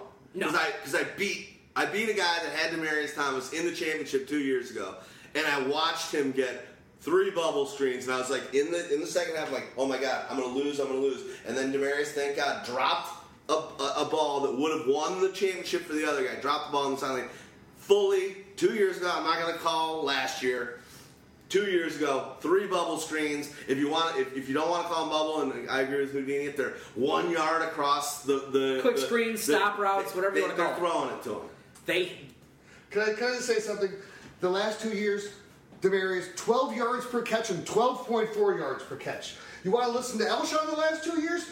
Uh, last year, 15.8. The year before, 14.9. That's the difference. He doesn't need to get 95 catches. He can do it in 80 catches. What Demaryius is going to do in needs to be 95. The other thing is that I want the guy. I don't need the slow and steady guy who's going to get me 90 yards every week. I want the guy who's going to get me. Uh, he can give me a, a hamburger of nothing, but then he can give me 150 and two Houdini, touchdowns. what has Alshon Jeffery been suffering with this preseason? Oh, he's using- Soft tissue injuries, right? Always. Well, that's always. He's always. Okay, so And he he's hasn't already played- suffering with an Right, injury but and he's already gonna, but he's missed gonna two have weeks to of play camp through it with if Carson. he wants to get paid. No, I agree. You're both right. I'm just saying. At the end of the day, I'm. I'm going to have zero shares of Alshon Jeffery like you'll have zero shares of Demaryius. Fair enough, but And I'm Alshon gonna have Jeffery a is going to go a bunch Valverde. He goes four picks later. later. Okay. In in the draft, Simon, in Bears draft, Okay, he goes later. Bears draft. So- Why don't you call me sometime when you have no class? Let's move on. Um, Stag Party, I love when you get all feisty and fired up. But obviously, the uh, Demaryius and Alshon is something that keeps continually get, rocking the boat here at Pyro. So it'll be fun and interesting to see where that one goes. Um, Terrelle Pryor. I is- liked it better when you guys all hated Alshon. I know. no one hates He was a guy. bear. I hate the guy more He than was a anybody. bear. But he wants to get paid. Yeah. Why didn't he want to get paid last year with the Chicago Bears? Because he But he was was making $19 million.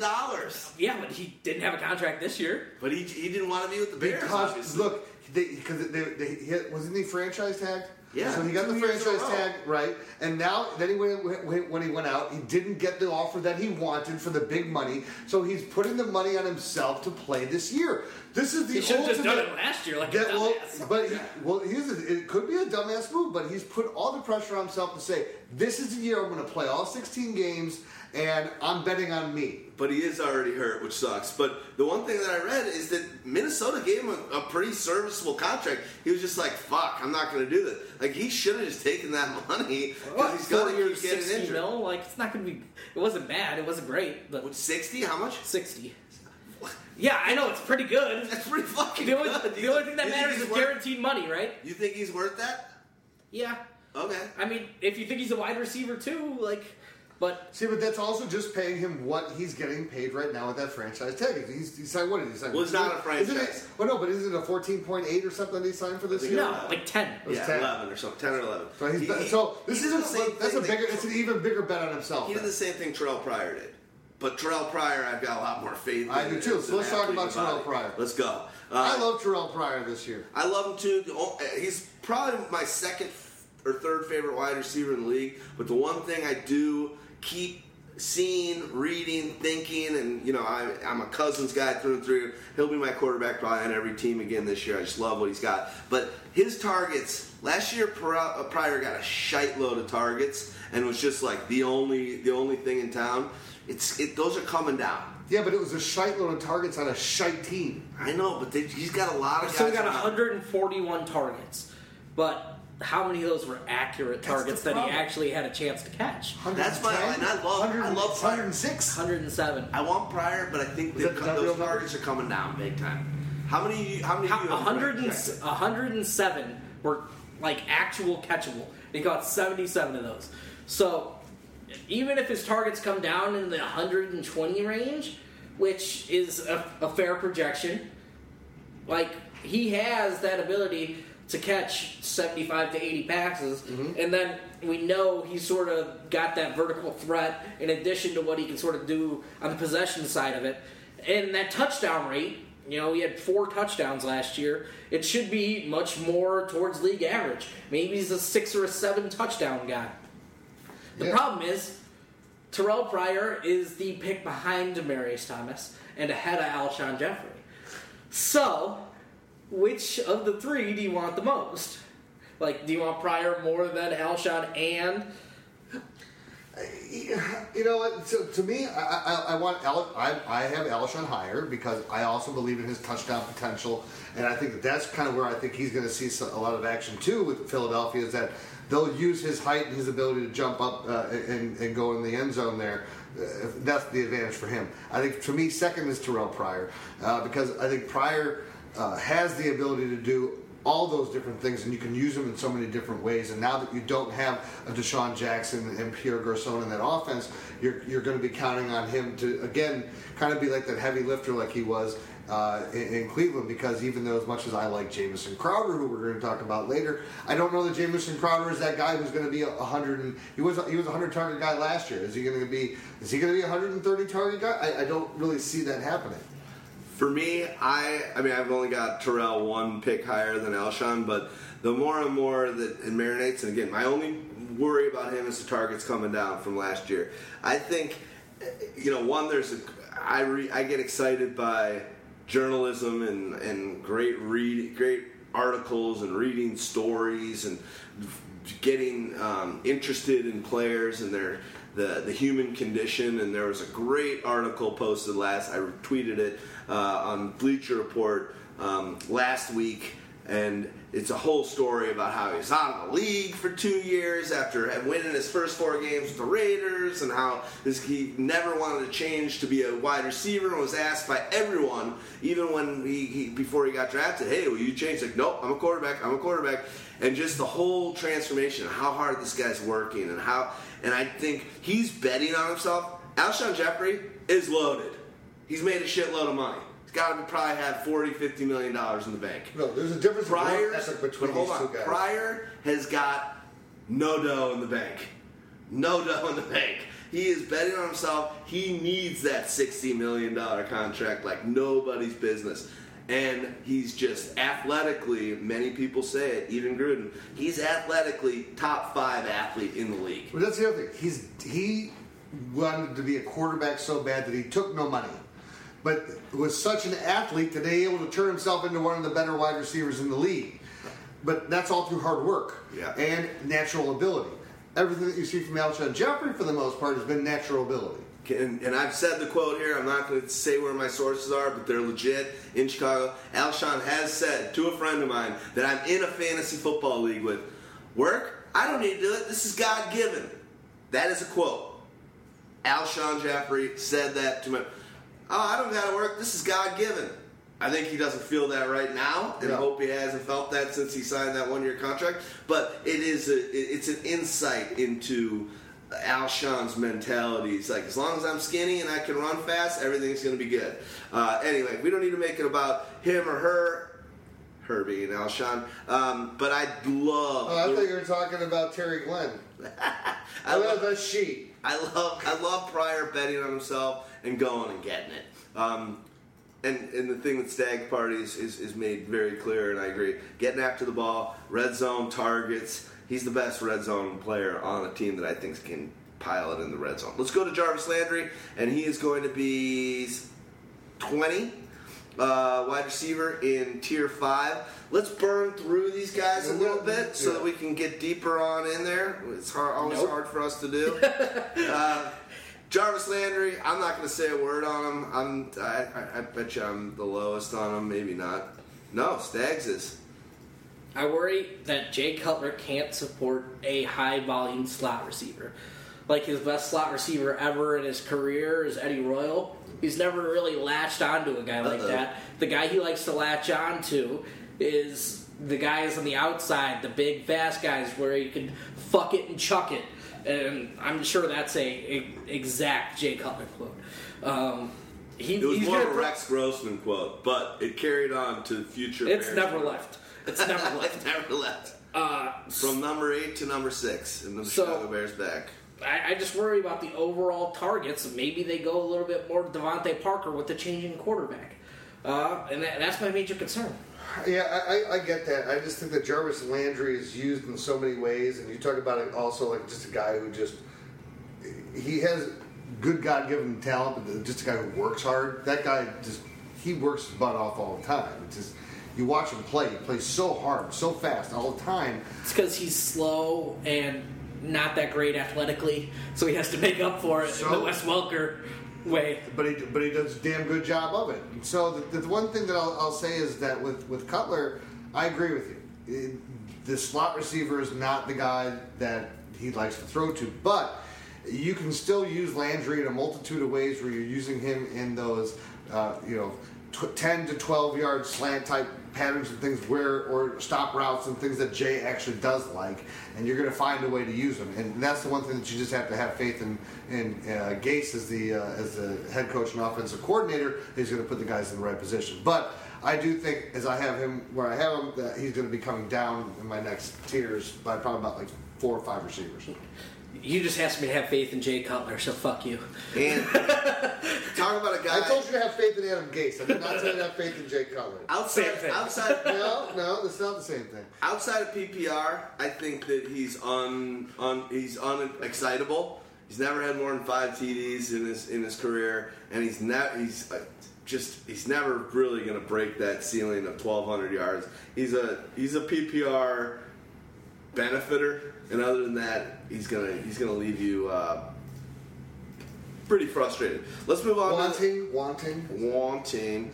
Um, let's Keenan go. on- Allen. He's another, he's another frustrating guy. Let's go quick on this So, guy. He's I'm, so uh, overrated. I'm Stage, you're warming the up. highest on him, so I'm warming up. Yeah, you're warming up. I- I'm at 27 on him. I mean, let's see.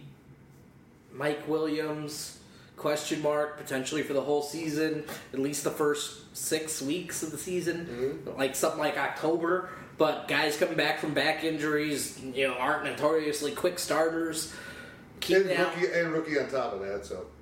Keenan Allen's just been the guy for Philip Rivers whenever healthy. Now that there's not everyone vying for targets, now that there's some more there, I could see more going Keenan Allen's way. He, you know, he's had his best season was his rookie where they used him a little bit more downfield. Maybe now that they have Antonio Gates over the center, that they can use him a little bit more downfield. Tyrell, you know, they're they're not sold on Tyrell for some reason. Even despite the greatest season, uh, the great season he had last year, they're looking for reasons to replace this guy. They're playing Dontrelle Inman Well, look, In- more Inman- snaps ahead of him in the preseason. Inman showed pretty well at the Yeah, end of he's last, good, too. last season, too. Good body. You know, or it may be that they just know what they have in Tyrell Williams and they're not worrying about what his situation. I think what's interesting, I think I figured out uh, as I was looking at these numbers where Stags has these players, and I say where you're warming up. I think that this is your tier of undraftable injured fucks, where you have Alshon, you have you have. Uh, I probably don't you have Alshon. You have Keenan Allen at, at, at 19, you have Sammy Watkins at 20, and you have Alshon Jeffery at 21. Here's, here's one question I'll have. If you're warming up to him and you liked you, I, we know you like Sammy. We'll get to him in a minute. And you like Demaryius Thomas. If you do, if you go early on running backs in drafts, and your wide first three wide receivers are Demaryius Thomas, Sammy Watkins, and a and a and a Allen, and get those guys in your team, which is possible in some some ways. I'm going to tell you right now, it's going to be a bad season for you because there's too many guys. I'm not saying if you took out Watson and threw in Alshon in his place, it's any different. But there's too many guys that are likely gonna fucking get injured. And I'm not. Demaryius isn't that guy. But you would love like to have three of the top 20 wide receivers. So I don't like. Well, I don't. I know what you're saying. I know what you're but- saying. So let's say that you're going to get stuck with two of those guys, and they're going to be your top two. So now you now you don't even have that third one to even have as your third. You get I'm just saying, if those guys, there's a lot of and, like, and your a lot of third is Jeremy Maclin. There's a lot of possible. How about that? Your third is Jeremy Maclin. What? Give me one solid. What would you rather? Give me a Baldwin or Amari Cooper. Give, give me somewhere in there that you know that they're going to do the whole deal. Sure, like that's all roster construction. Like that's up for a different debate than where having them ranked. Like, Oh, let me debate that. uh, like sure, I could see not having them all on the same team, but Demaryius is the guy who's going to play 16 games. You know, if you think Alshon's going to be out there every game, why can't I think Keenan Allen's going to be healthy? Because it's just as ridiculous on both sides. I mean, that's that's the point. I know Keenan Allen's not going to get fucking busted for PEDs. The thing for me with Keenan Allen is this: I'm not as high on Keenan Allen as I am He on, said on both of Alshon them are Jeffery. ridiculous, just so you know. You're right. It's, it's hypocritical to say that one is different than the other. You're saying it from both sides. The point is for Keenan Allen is that there's more competition around. Even though that Mike Williams is, is not there, it- this is still a rookie. You know, was he going to step in and, and be a, a thousand yard receiver? Probably not. But he would have gotten some targets, he's going to get targets once he comes in. I'm going to assume that Keenan Allen can stay healthy. I just think that now with the Melvin Gordon, they, they have reestablished their, their running attack. Philip Rivers has Hunter Henry now to supplement along still with Antonio Gates who's out there. You do have Dontrelle Inman, Tyrell Williams, and you do have these other players out there. So I just think that there's enough competition out there. And Philip Rivers is a quarterback who's not going to say, I'm only throwing it to you, I'm going to throw it to the person who's open. Without Mike Williams, there is not a single weapon that is different than week one of last season. Right? Like nothing else has changed for Well, him. except that That now, now that you know, now you know that you have good. an Inman and and Williams that you didn't know at, Yeah, at those week one were- of last season. Last year, what was it? Was it Benjamin? we, yeah, we, we, didn't- You yeah. were- excited about Travis Benjamin. Benjamin's to the right. Who's getting we didn't learn about Tyrell Williams as far as what they knew they had it until about week five. Here's here's what I'll say. I, I go back. To, who knows? Keenan Allen's a great player, steady. If he can stay healthy, of course. But he's another guy that's getting drafted, still in that third round. Where when he gets picked, it's like, ah, there's just Overall player 41, wide receiver 17. so what? What? What? what so 41's on the 12 team fir- league. First, first pick of the fourth round. Fourth round. I feel like in I feel Early like pick. even in the X Men 14 team league, I feel like he's getting drafted a little before that. He goes in the third round. Okay, third round. Then third round. Okay.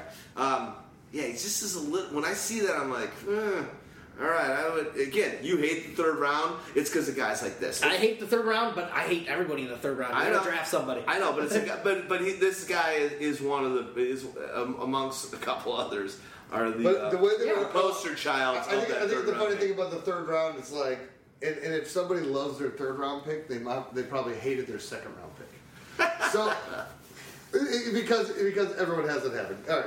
Before we go on to our next guy, who we kind of alluded to a little bit earlier, um, quickly do us a favor and listen to this. Whammy Sopkins, uh, fifth round. He's going to be coming in at about 21, that looks like. Big bucks, big, 22. bucks, big Yeah, bucks, big no bucks. whammy. No Sammy. exactly. Um, I, I think overall, yeah. the move the move the move hurts. It looks like Goff's going to be a little better than uh, than than maybe we thought a few weeks ago. I think he's going to be able to get some things happening. If he can stay healthy again, these a lot of the guys we're naming recently, it's just there's a lot of injury issues with him. Sammy Watkins won't be on any of my teams. I've been burned by him for two years in a row. Just not going back to the well. I don't care if he's awesome. I'm, I'll be happy for him. I just don't want to take the if he's not awesome. Well, the other problem for me is that I, I, I don't know that when you put him with Jared Goff, you put him on this offense, you can, you can see things that maybe start looking, oh, wow, there's some promise. This promise is not for this year, it's going to be for next year. It- Is Sammy Watkins in this offense with, with Jared Goff going to be a, a player who's going to get uh, over 100 receptions? Is he, is he because he has the ability to be that type of a player. And he's been stuck in offenses that are just really not tailored to what he does best.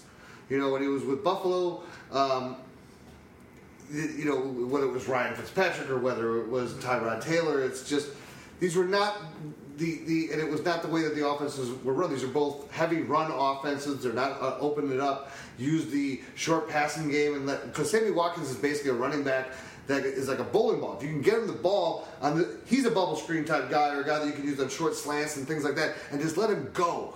And he's huge. He's he's, he's tough to bring down. And if he was in a t- prototypical West Coast style type offense, or You mean the one he's in now? yeah, but not this one. Not with this guy throwing Right, ball. it, it depends. On, it, it's not just the offense; it's who's leading the offense, and Sure. it's not But- a good sight. He's also now in a West Coast offense where they're going to get the ball to him quicker, which they didn't do in Buffalo. Yeah. Right? He was a vertical receiver in Buffalo. 15.1, 17.5, 15.4 yards per catch. Among the league leaders whenever he's been healthy. Back at Clemson, this is a guy who used to catch bubble screens and slants and quick hitters. So now you add that repertoire and then also have this deep threat ability. There's some upside there. I- there is risk because he is moving to a new team, you know, two weeks before the season starts. But also, this is a team that's going to be a little bit more pass heavy with the coach who's innovative and who will use his talents. Like there, this this move wasn't like if if you want to downgrade his quarterback, the other things around it potentially make up for it. You know, to me, it's more like I would rather take a chance on him where I, I don't like the redraft value on a Sammy Watkins. Where I do like the value is dynasty auction value. I, think, or just if you're doing a straight auction league, I think that Sammy Watkins is one of those players who three years ago, two years ago, would have gone for 50 dollars in an auction, and I think at a two hundred dollar cap. I, I think you probably get him now. You probably steal him for like eighteen bucks, seventeen dollars. I think he'll fall because of the Rams in drafts um, that, that, that you're in uh, with people. I think he'll fall a little bit. Whether it's ADP, I don't really care about. I just think people are like new offense, injury, Rams, worst, uh, one of the worst offenses. I think he'll fall even in in redrafts. But I, I know that uh, so this year he is around in the sixth round, which could Fifth- happen in fifth small, round. I- I would- I would smaller love him in the fifth round. That's leagues. where he's going recently over the last, you know, four days. He's going in the fifth round. And that's so, so, so there's some, there's some nice times. The one thing that I know Stags and some of the other uh, some of the things that are in the draft kit, his you know you, you've sent me a I don't know whether it was via text or you, you, you mentioned me in a tweet, but just the way his first year, as injury prone as he's been, how it uh, per- parallels with Julio Jones in his first years. And now, when he was kind of really banged up, I guess he's always. And that's the but- difference, though. So now it's quarterback- just that fourth year or whatever, the fifth year, where he can kind of take it to the next level. Matt Ryan versus There you go. what he's had, though. That's the difference in Yep. You know, because Matt Ryan can run a legitimate offense and is a commander back there. And the other thing about him that's great is he doesn't fucking run. I think So Goff's gonna, throwing everything. I think Goff's going to be all right. It's going. Goff's look good this preseason, Yeah, man. Goff's going to be all right, and I think McVay can, can bring the best out of him. And just anything away from the mustache and, and Fisher is, is a good thing for him. Uh, let's go on to. So it's like, do you want to risk on Watkins? You can get burned, but that that can happen with all the last five guys we're talking about, and a number of players. Jarvis Landry is the pick before him. Who'd you rather have in a standard league? Absolutely, Sammy Watkins. Absolutely. Um, in, a, in a PPR as well. Hmm, I might go Jarvis there. Nah, Close I- enough. Yeah, I, I don't like. I, I hate, and, and people. It, it might be bad for me, but I never chase PPR wide receivers in PPR leagues. It's just PPR not what I do. Receptions are the most correlated stat year to year. So if you know a guy's a heavy catch guy, it It's sort of pans out. Yeah, it's just not what I do. I get it. Everyone's always like, "What? Are, are- how would that work in PPR?" For me, I'm always just like, "Don't let it overly affect what you're gonna do, except for a handful of people." And I know that Jarvis Landry is certainly one of those, but for me, it's just like I don't go chasing those receptions. It's not that you chase them. What it is is that the- okay, I'm in these dynasty leagues that are PPR especially, and players like Jarvis Landry, players like Jamison Crowder, players um, you know who are those underneath type receivers. I have, I have Cole Beasley. I, they're all on my team. Yeah. Why? Because I don't have to overpay to get them in, in, in an auction. Where a player like Emmanuel Sanders uh, in, in my 16 team league had to pay $65 for him. Okay, and I can get a Cole Beasley for off the cheap for five dollars. Yeah. But I'm not. Ch- Cole Beasley is a different deal, I think, than Jarvis Landry. Well, no, no. Jarvis Landry is Well, in uh, PPR Jarvis leagues, Land- right. top, is fourth, third, late fourth, late, third, fourth. But Jarvis. Landry, even even in, even in auction redraft leagues, he's, he's not going for the, the top end. The top end wide receivers are going for the 50 60 70 dollars.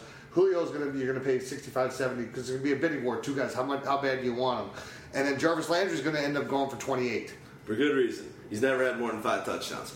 Um, But at PPR, he, he gets you a lot of again. I don't go chasing for those I know you don't, but I'm just saying they come on the cheap in, in an auction league. That's okay, I like it. I like P- That's all I'm saying. PPR. Yeah, that makes sense.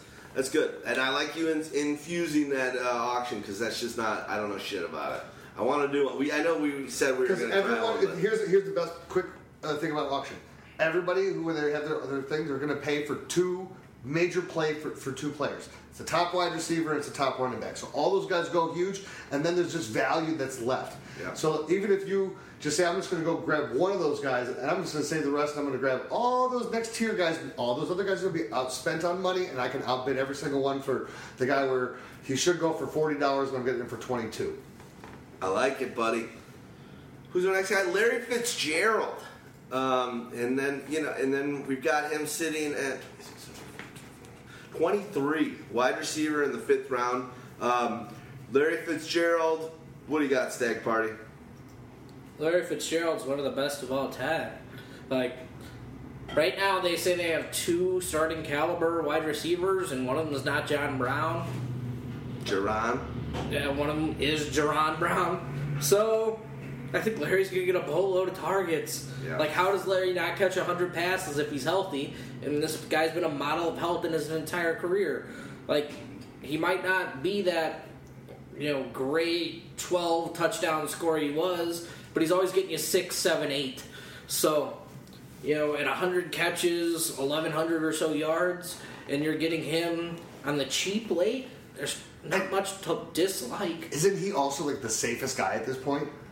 Yeah. When you're drafting a player here, it's like, and you go, I got Larry Fitzgerald on the board. I'm, I know I'm not going to get the potential of. Would you rather pay the Sammy Watkins price with Jared Goff and, and hope on all the talent and everything, or would you rather at that point, if you're looking at your wide receiver three, or potentially if you spent early on on, on quarterbacks wide receiver two, wouldn't you rather have Larry. Fitzgerald, who you know is going to play 16 weeks, is going to give you, he's going to give you, still going to give you 400 yard games probably. No And- brainer for me. And, and and and his floor is great. He and he's doing the whole thing where he's like, "Yeah, it might be my last year, but we all know Larry's got Larry's going to play for a few more years. He's he's got that kind of work ethic, his body. He's been able to take care of himself. Um, yeah, Larry. Let's move on. I just don't know if he wants to turn into a shell. I think he might want to go out towards the top. So that's Maybe. the only thing with Larry. Want to know? I'm I'm going to go out on the top of a Valverde. Let's go while we're young. So Jamison Crowder is our next receiver, wide receiver number 24 in standard ranks. Uh, the, we talked about Terrelle Pryor and his relationship. Now they've got Jordan Reed back, Kirk Cousins back there slinging the rock. Do you like do you like Crowder going in for Cousins? Do you think he could have the most catches, the most yards, the most touchdowns? How do you think he sort of stacks up with their other weapons? So I, I think that it's definitely still going to be Terrelle Pryor is going to be the leader in targets. You look at Jamison Crowder who had 100 targets last year. Look, you lost 214 targets in Pierre Garcon and DeSean Jackson. So that's going to get kind of re, distrib, uh, distributed. So with that, those 214, I think about uh, 140 or so, 100 at the high end. I, okay, we talked about it. You're right. 125 goes to Terrelle Pryor. Okay? Now you still got 90 targets that you're left to, to distribute throughout. Jordan Reed is already a heavily targeted guy. Jamison Crowder is Already injured though. I know, Back at back at it now. He's he's back out. Okay, good. but whatever the case is, if if he's out there, if he's out there for 16 games, he then takes of that 90 another 50. Okay, if he can stay out there for 16 games. So now you got 40. Now is that all going to go to Crowder? No, I, I think that at the high end for Crowder, from his 100 targets, is you're hoping for 115, 120. That would be amazing. If you get 115, 120 targets out of him, then he becomes that. That's potential. more than he had. So I know. That's what I'm saying. He had 100. He only had 100 last year. Do you think 99. 95 or whatever. he could be the 90 to 100 catch guy that they're talk about, talking about him being in this offense? Very, I think he can be yes, but I think he's more of an 80. But he could reach that if all of a sudden. But is it for high yardage? No, no, No, I don't we think know so. what he No. is for the yardage. I think if he can get 90, I think he's gonna have the most targets in the team. I think he'll have more than Pryor, but I think Pryor will do more with all of those and have a lot more of an end zone uh, presence. Uh, even though you know, Well, the other thing about Crowder had eight, seven touchdowns last year, which And you, you got to be. impressive. They use him in different ways too. Remember, when he was a rookie, he was the guy who was doing their punt returns, and so he can still come in there and he was scoring touchdowns. I think. I think he had like I don't know if what the numbers in his career, but I think he's got like four special teams touchdowns in his career. I think his he's done. I think he's done in that role. Here's the one one thing I'll say: Crowder is an interesting guy. I like him. PPR, I think he's a, a, benefactor, but seems like a guy that's going to play 16 games to me. Seems like a guy in this zone that I like the team. I like the offense. I like the fact that some of these people that have been removed from the situation, like a Garcon and a Jackson, uh, I think they benefit everyone, but I think they benefit him and Pryor the most. Um, who knows if Doctson all of a sudden is all world? That could be troublesome, but I don't think it's happening quite yet. Uh, I like him and what I've seen, but I just don't think he's all of a sudden going to uh, affect, uh, especially Crowder. He might affect Pryor a little bit more or Reed. But here's the one stat that we've got as a negative in our prior, in our uh, draft kit, which you got to pick up. This is uh, the wide receiver tab.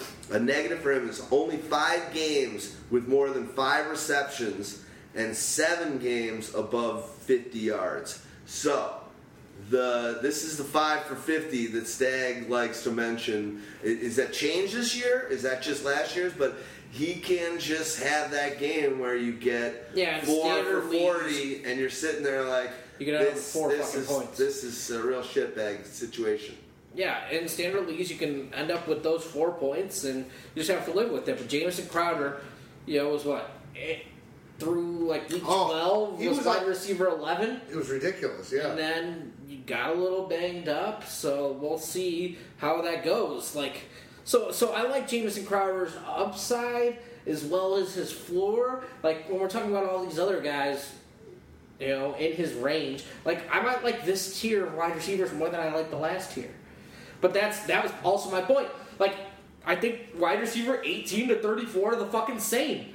Right, and, and, you know what? And, and why you say you like these guys better is because when you say it's all about where you can get them, you're saying I have to pay this price for that wide receiver, and this is where again when you're thinking about your draft, where I think it's smart is when do I want to put my investment into the Sammy Watkins, even though I would put him in the Alshon Jeffery because I know I don't have to pay the 13 price where I have him to get him.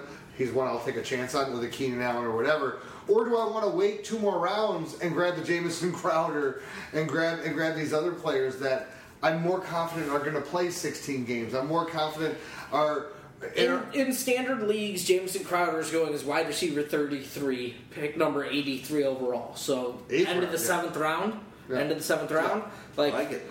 that that's a good price. Like when we talk about all those other receivers in the third or fourth round that have question marks, these guys are a little bit safer. They might not have the gigantic upside, but they they don't have that downside either. So that's why in the third, fourth round, I like to jump on a tight end.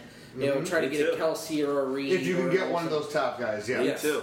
I've been noticing that, and I think all of us, we've been looking at each other and we show or text each other's draft. I think all of us like in that third, fourth round, jumping on a Kelce.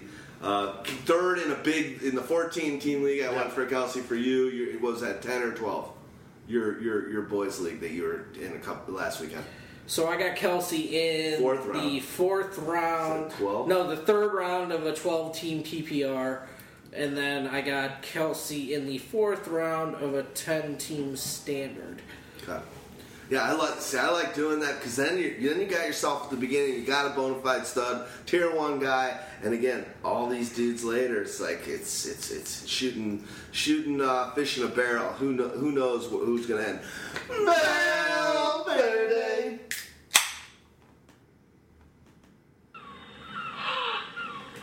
My God, it's Mother. She's back from the dead.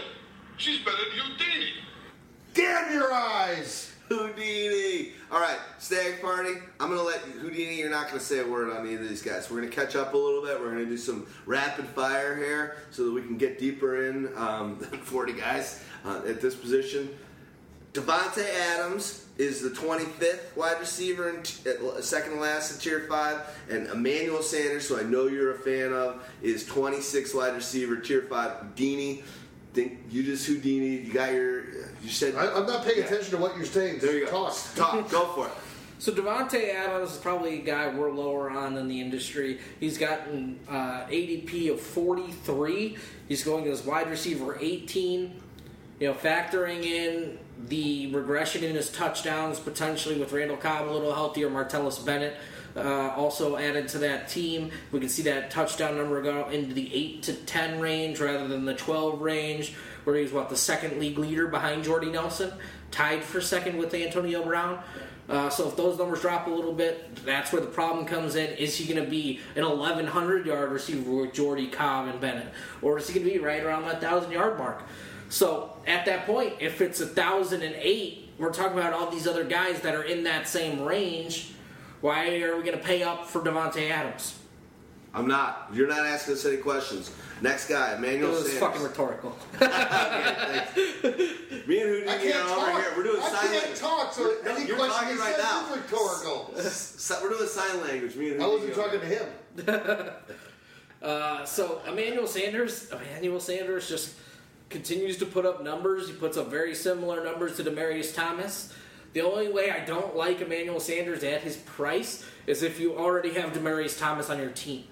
But also, if you do have Demaryius Thomas on your team, this is a guy who seems to show up in the same games that uh, Demaryius Thomas shows up. So when they one goes off, the other usually goes off. So you're getting those big boom weeks together, but when they don't, you get the crap fest. So that that's the part that's a little bit wrong. The only quick thing I'll say. I, no, no. Couldn't do it. Just go for it. I'm sorry, but Emmanuel Sanders at the value compared to Demaryius Thomas and the type of points that they put up, and especially if you are in a league that bonuses the bigger games, Emmanuel gets the bigger games than than. Uh, But with this quarterback- he also has the bigger duds. With this quarterback, is that the case? I'm gonna just asking. Yeah, well, so with Siemian, yeah, he was Okay. getting it last year. All right. he, he had a very serviceable year last year. Pretty damn good. He always does. I agree. He always comes into value. He's moving down and down. So let's go on to uh, tier. You, you done with that, Yeah. All right. We're going to tier number six. Um, Pierre Garcon um, is a wide receiver 27. Let me just name the other wide receivers on this team. Yeah. Marquise Goodwin, was he? He's never had more than what seventy five targets in a season. He's a better long, triple long jumper than he is a football. He quit player. track. He quit because he got But I hear you. he got busted by. Yeah, uh, drugs, right? well, he didn't get busted. He just stopped taking tests. So So it meant, means, Disqualified it himself. means, yeah, it means he was doing. He doing. focused on football. He was focused on football. he failed a dr- football drug test, so he's fine. Um, and then you've got Jeremy Kerley, who you know is what a slot receiver overachiever to the ninth degree, but Last nothing year, but- special. But nothing special. He's an overachiever because there's nobody else there to take targets. No, even everywhere he's been, always on bad teams. Yeah.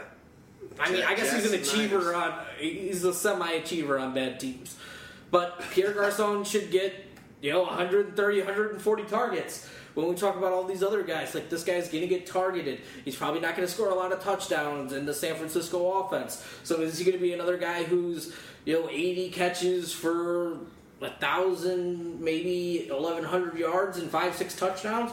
Yeah. This is all the guys we're talking about right now. See, with him, what's great about it, I love too because it's a solider pick, right? You, you can guarantee that these stats are kind of going to be there. So where's his ADP now? Because he's one of these guys that he started out at like It's wide receiver down. fifty-five, and now it's like it's a is he like He's wide receiver 30, 38. 38. Uh, nearly pick 100, pick 96. Still good value. Still so, good so in the eighth round, you can grab Pierre Garcon. Still Great. good value. Yeah. No I've problem. been taking him higher, and we're talking about him here at 27. Probably a lot to do with my over love for the guy. Um, I'm sitting here with Garcon at 19, and you guys are more at 30. You're at 21, Yeah, Deanie. I believe in it. Um, and Archer's down at 42. I just feel like the volume's going to be there, and we've seen uh, Hoyer I- be and I- a, and I a believe- facilitator of fantasy points. Yeah, do I think he's a winner, a league a winner at, at the NFL level? No, but I think he's the kind of guy that throws 300 yards, and this isn't a team that's going to be not only throws running a 300 balanced yards. offense. Think about it. Cutler was a Bears quarterback for I think it was like seven years. Seven or eight years. Uh, and then Hoyer comes in and within one year already threw more 300 yard games than like Cutler had thrown in the past three years. Yeah. So, yeah, He's a fantasy and he's, football and he's done that everywhere he's been. You think about when DeAndre Hopkins was doing good, it was Brian Hoyer. Hoyer Yeah. who was the quarterback. That's it. So ju- just with the wide receiver 19 ranking, like he'd need 1,100 yards and five or six touchdowns to to recoup that value, which is definitely in his range of outcomes. Yeah, I don't think that seems crazy. Um, okay, let's go on to the next. One thing I'm going to mention, I'm just going to say it on air. We, a, lot of these pyro characters are done. I know you had the thing crap out on you and crash a couple times, but I'm looking at these uh, like the last. There's like four guys. uh, All these guys I, I, I did the characters for. So we'll work together on, on version four. Holla for a dollar. The shit stag party. I want to give you.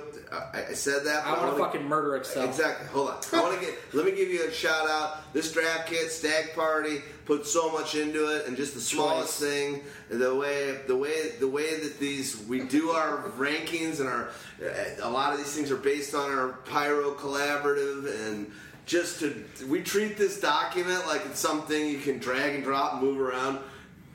Excel is the least friendly thing to move around. So hats off to you. I said that, but I want to back it up by saying I know how how, how much of hell you're in on a regular basis I- on this draft kit. I want to ask well you. done. I want to ask you a question because uh, unfortunately, it's not like Office Space where I can like steal the printer and like a baseball bat and let you go to hell on it. What? I've thought about doing it to my computer. a So, but, but- so, but, but you know, but that's not something you want to. So, I'll tell you what. I will sponsor a stag uh, Pinata? draft kit, uh, something away. Like whether it's like.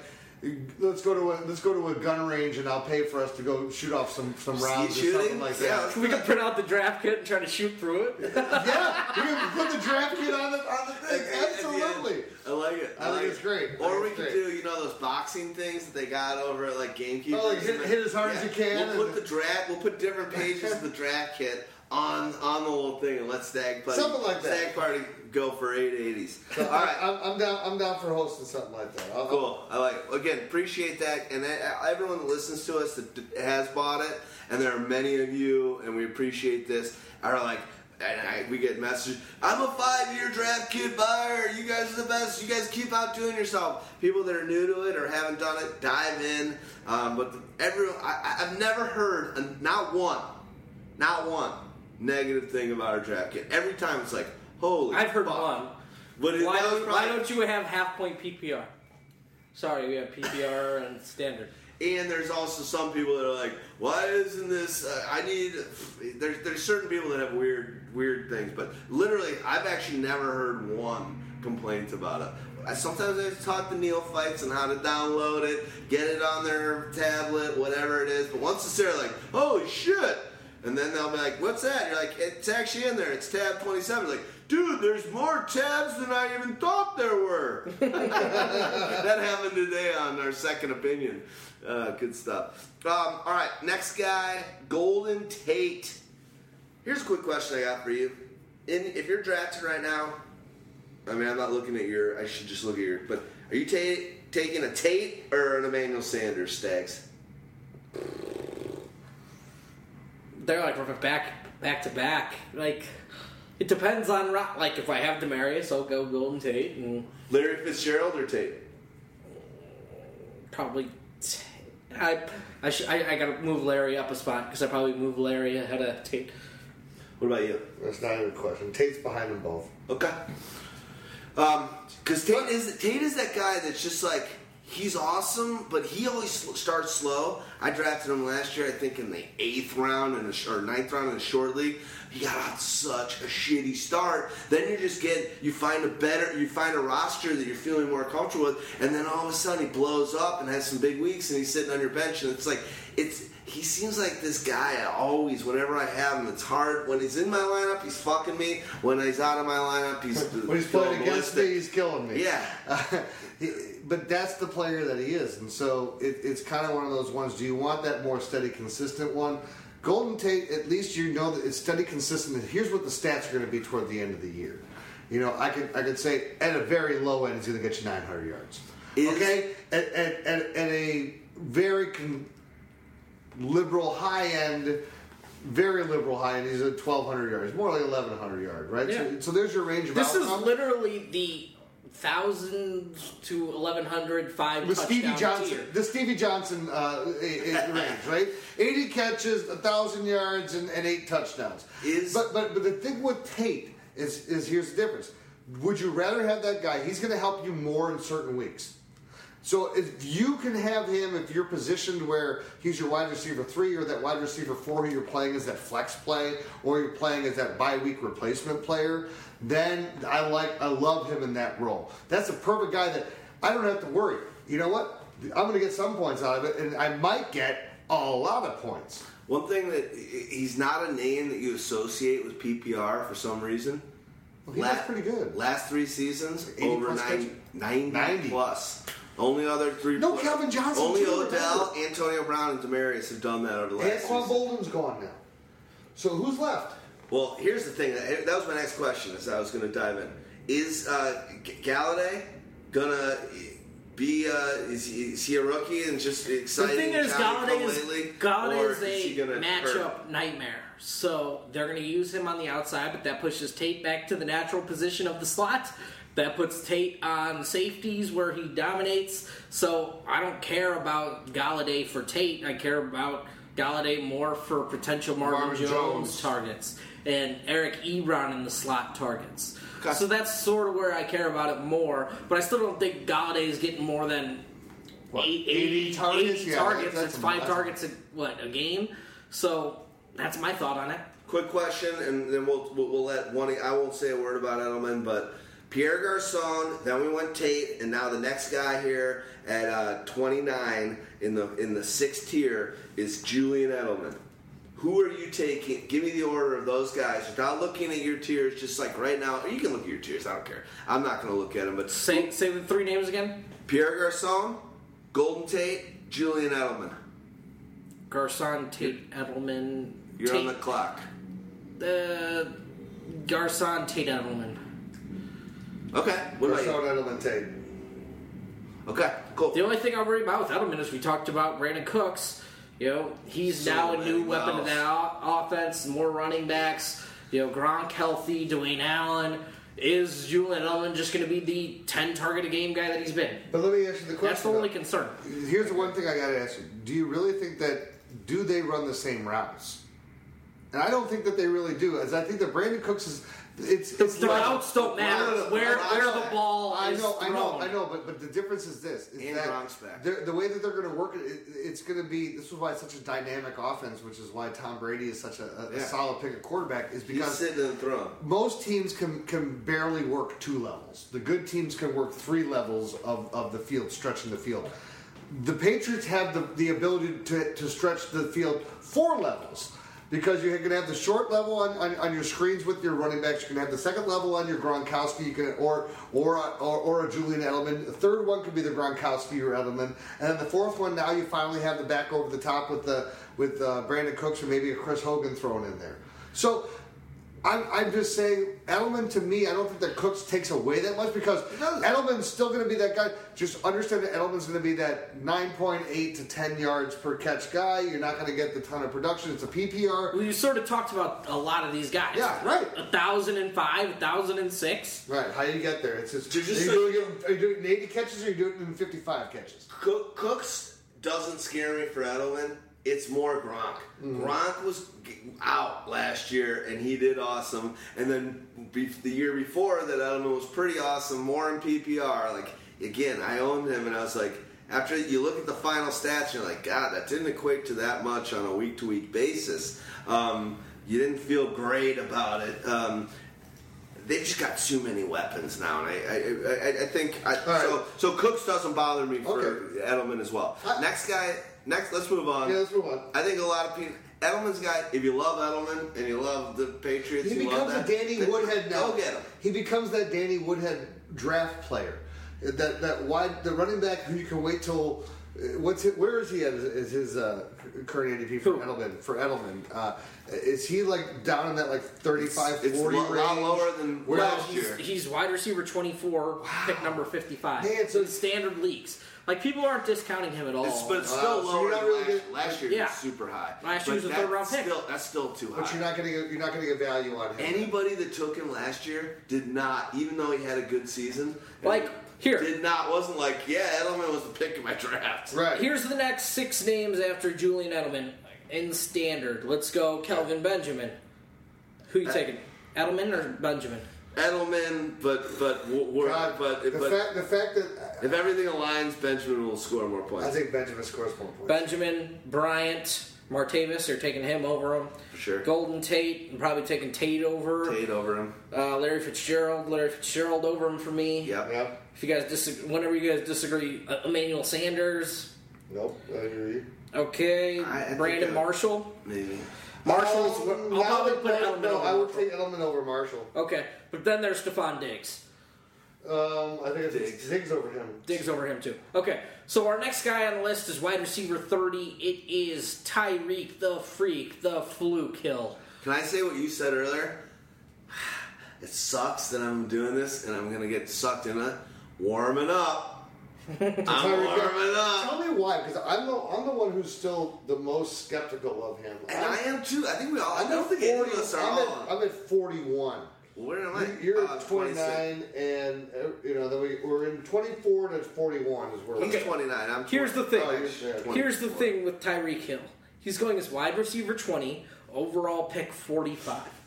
He, it's just too like rich that. for my I don't blood. like that. I don't like too that. rich for my blood. Where we have him ranked, I feel comfortable because I think he's a thousand total yard type of receiver. Like he, he might get 800 receiving, 200 rushing, and then six that. touchdown.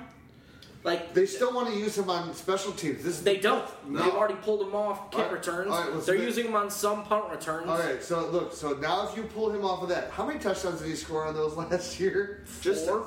Four. I thought three. Okay. Four. Even if it's three, I don't care. That's a lot. That's that's 18 points No, I got in, you. in But fantasy. Here's why I 24 like- points. But but the other thing is this. Then you're also they've used they were trying to use more gimmick plays. They're He gonna came on keep late. doing the He runs. was Three. it was- But okay, how many runs are they going to do? They're gonna keep doing the runs. can't he had run that 20. often. He had 24 runs last season. I think they're gonna. I think it might ramp it up. No receiver has ever had in the history of the NFL had 90 receptions in a season and 30 rush attempts. Hey, I'm gonna say I don't think he's gonna be a high volume receiver. I think they're gonna keep running him though. But he's gonna be like then who's the gonna be like receiver? going at Kelsey? me after I go. You know what it is, though? Hold on, let me say this. Yeah. I gotta, I gotta, I got to. I'm lie. sorry. It's, he's gonna be like me after going to uh, Cadova, that Mexican I've never gone He- there. They're gonna keep running them. Queso's running. Yeah. I- my- here's my here's my thing. When I I just think back to all the players, and even think about the great players like Torry Holt. Torry Holt was used a lot as a running back uh, the, on, on reverses and things like that in his first year. They're not the same player. No, no, no, no, no. But what I'm saying is this: when you have a player who has a freak talent and they're a rookie, you're trying to find the easiest, most least path of resistance to get them the football in their hands and let them do some damage. Then defenses start focusing on you, and the thing that's going to happen is if you keep trying to run him, they're going to defenses are going to kind of cut off edges, and, and what's going to happen is then now you're trying to force him to be okay, take the step as a receiver. Well, what was the one thing that he didn't do? What was his yards per reception? He had more yards per rush average than he did yards per reception. Well, Hold on, you're making it sound like he's the only guy in the field. No, but people make it hold seem on, like he's hold like a deep on. Threat receiver all the time. You made your point. You're making it sound like he's the only guy in the field. This is Andy Reid. They're gonna start when that guy. You're, you, did you play against Tyreek Hill last year in any of your fantasy leagues? Either of you guys? I don't. Yeah. one- That is some of the scariest shit of all time. When they are dropping back and handing the ball off to that guy and you're playing against him, every time the ball touches his hand, it's like nothing that I've seen. And again, I'm, I, I, maybe I'm being over exaggerated. Since Deion Sanders, literally when the guy got a handoff, you were just like, and you're playing against him. No, ah, yes, they got him now. It, it was. It, Andy Reid is going to figure out a way to fake it to him. To use use him on fakes. Use him on. Uh, uh, they're going to not as decoys. I'm not thinking he's going to be some wide receiver and they're just going to all of a sudden now he's just running routes. I agree they're not going to use him on special teams, but he is going to be going and, and doing fake handoffs to Alex or Mahomes. They're going to be throwing some in bubbles. They're going to be it's every play. Their whole thing is going to be the illusion of trying to get this guy to get scare the shit out of you because when he touches the ball, it is the it's Deion Sanders. Exactly. But last year it took everyone by surprise, and defenses are going to focus on trying to take him out. And the other thing they're going to focus on, and you could talk stacks, is they're going to try to hit him, and they're going to try to hit him hard. I agree with and that. it's going to take a toll. How many players have really excelled in that style of role for long term that you're talking about? Like Not many. He, he None. has like none, right? I mean, Reggie, but Reggie Bush one was the best gadget player with New Orleans. one He was more I still, think of a- he was still a, more of a running back. But he oh, did not okay. with New Orleans. Eventually, Yeah, when he went to. Miami, he was. But Reggie Bush, when he was with New Orleans, I guess that's is true. the best example of that. Like it, Reggie Bush was just before his time. Like so, if he could, Reggie Bush had 88 receptions. his trying to think of who year, else- right? Yeah, yeah. Well, here's what I'll say. All correct, but right, now I think that where he's going, I think his upside and his ceiling is is is super impressive, and I think that his coaching staff and the way they run their offense still, and the, the fact that they actually have a backfield that people have to consider, and they got a new guy that everyone loves with Hunt. I just think I'm not thinking he's the greatest guy in the world, but I still I'm I'm warming up to the fact that you know what this guy might be just amazing. The third or fourth round. You're warming up to that. That's that's crazy. That's the question. And he had so many long touchdowns last year that you can't just count on those coming back again. And those three extra special teams touchdowns are. I'm not going to say are I'm going to take him in the fourth round, 18 but I'm saying I'm warming up to him. All we can say is, what does 18 points mean when we talk about the difference between wide receiver 10 and wide receiver uh, uh, 28? It could be 18 points. Here's what I'll tell you: if I'm look, if I've already got some explosive guys, and I've drafted early, and I've gone gotten a wide receiver, some upside, I've got some guy explosion guys early on. You're not and I'm going, and I'm, and I'm picking between Tate, Edelman, and Pierre Garcon, or this guy. Maybe it's not the right fit. If I've gone with some more slow and steady guys, and I've You've got, got some Demaryius in I- the You got, you got, and I Demar- need- you got I Allen, that Allen. Robinson. Yeah, I then maybe need you need to get, get the then spark. I'm gonna go. I'm gonna. I'm gonna be Great more point. inclined to do this guy. Great point. Uh, High five on that. High five, brother. Uh, next guy we've got here. Stefon Diggs. We've got Stefon Oh, Diggs. Just let you. Just move we'll up. Let, we'll let move up go. the board. I'm gonna fucking Archer fucking call me when you listen to this goddamn podcast. Having him ranked at 46 is a goddamn travesty. Uh, so I have warmed up to that guy with a lot of love from you. I watched a I watched a video of, uh, that I saw online. I just love Twitter. Twitter, the title: Stefon every Stefon Diggs play, and it's every route he ran, whether he caught it or not. And this guy, what do you have? Seven catches or something in two in the first preseason game, or five maybe, but on seven targets. The guy is so good. Like he's another guy who might not be the high touchdown guy, but could he get you potentially, you know, eleven hundred or twelve hundred yards, and you could draft him later than some of these other guys we're talking about at wide receiver thirty one, you know, overall seventy one. We talked about how we like him more than you know Julian Edelman. Stefon Diggs, when he wasn't on the fucking practice report and wasn't banged up last season, he was just a monster. Monster. Like, I, I'm Any all on reason to th- any reason to think that? uh, Remember Kyle Rudolph? How awesome he was last year. Don't you think that that is very highly likely a, a, a Diggs? Well, I think Diggs was Is highly the successful. wide receiver version of that this year if he's healthy throughout. Well, here's the thing that I love about Diggs. He showed that he can be that reliable safety blanket to Sam Bradford. Sam Bradford was not looking to do anything extraordinary. Now, Diggs does have ability to also run down the field and, and play uh, on the deeper plays. It's can Dalvin Cook help bring stability to that running game to where you're actually gaining three, going four to, four to five yards per rush, and now you're forcing defenses to kind of bring up, and now Dick can actually, and especially since he's done those short routes, all the defenders are expecting him to do. Think about how many how you can just add a stop and go, and you can That's kill what they people. did in the preseason. Yeah, like that's what they're doing. It looks Da- so good. Dalvin Cook just, you know, creating that sense of a little bit of fear mm-hmm. because Play this was one of the worst fucking run games of all time last year in terms of amounts of runs and how many yardage they gained. They were fucking awful.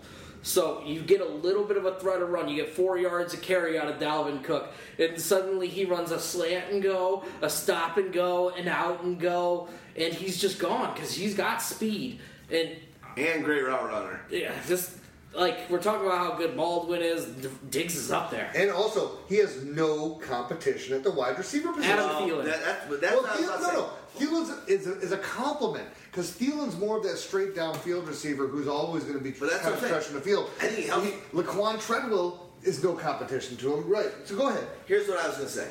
If this offensive line, which last year was atrocious, to talk about the running game, Oh. they were atrocious. The offensive line pass protection for throwing the ball, it was absolutely the most disgusting, terrible thing. That's the reason why Kyle Rudolph had such an amazing season. It's like he was throwing for his life. It's like, hey, yeah I'll dump it off to this guy and go short. If this line, this front, can just give one more second per per passing play, it is going to be all the difference for a guy, even Thielen, who I, I like as well. But Diggs is just going to come. Dig, I think Diggs might be might come as the value pick at the wide receiver Well, position in fantasy football. Welcome to the train. And, and you, you told me on. And where I'm does the value him. come from? It comes from a team that's unexpected. Nobody looks at Minnesota and goes, "Oh, I, I want to have a Minnesota Viking," right? It's unsuspecting, but they're quietly putting young talent on that team. It's just not it at the at the at the quarterback position. It's still a talent. They, they made the trade for Bradford, and, and I'll tell you what: if Bradford stays healthy and plays, he's not going to be a top ten quarterback. But you know what? For fantasy purposes of what he does for the two players that you're going to carry, or the three players, hit Thielen, Diggs, and Rudolph, they're going to get the lion's share of the of the passes, and they're going to get the, the production. If Sam Bradford wasn't a number one pick that played for the uh, the Rams for so long, Yeah. everybody'd think he was fucking awesome last I, year. I kind of agree. And who was the most accurate passer downfield last year? Record of all time. But wasn't No, mo- just downfield. But is no, I think it is was that the record of all time. How time. many yards or more? 15 plus. I'm pretty sure last year he had the It was Brad- it record for the most accurate passing in the history of the league. completion percentage. in Okay, the that was history of the completion. Okay, okay. But Bradford was also the that's most be accuracy. the most accurate downfield passer. Oh, he can whip. in the league. But I also believe that because most of those that are over 15 yards, he probably didn't throw two passes over 30 yards, and everything else was like 15 to 18. He actually can whip it. Here's the last thing I'll say. I am down with the program on this wide receiver team.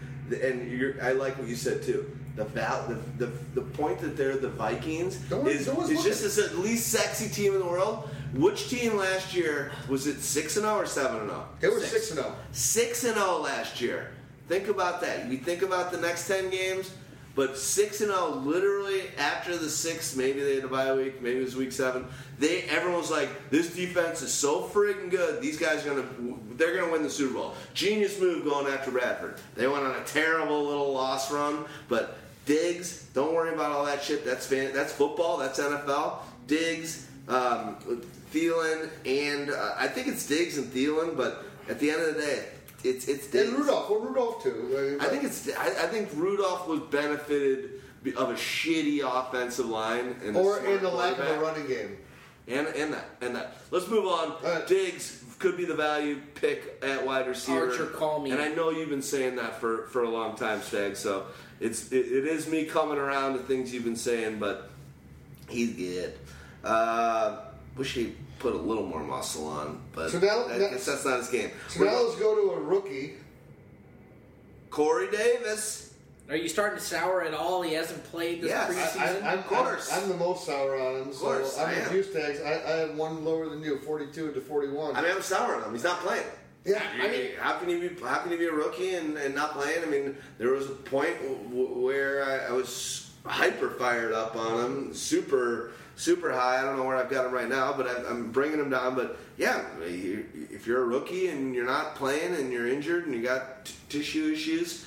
Um, tissue issues. oh my god, I got to tell a quick story. The hottest girl at the Jewel the other day. Tissue. The small. Hold on. Where is this going? This is going. Where it's going. I, it's going somewhere where I wish I. This is the only time I can say I wish I could have some back. I swear. So this girl at the jewel, small hottie, like one of those like little gymnast ones, with the biggest fucking. And this is a jewel. We're not a Costco. The biggest thing of toilet paper in the store.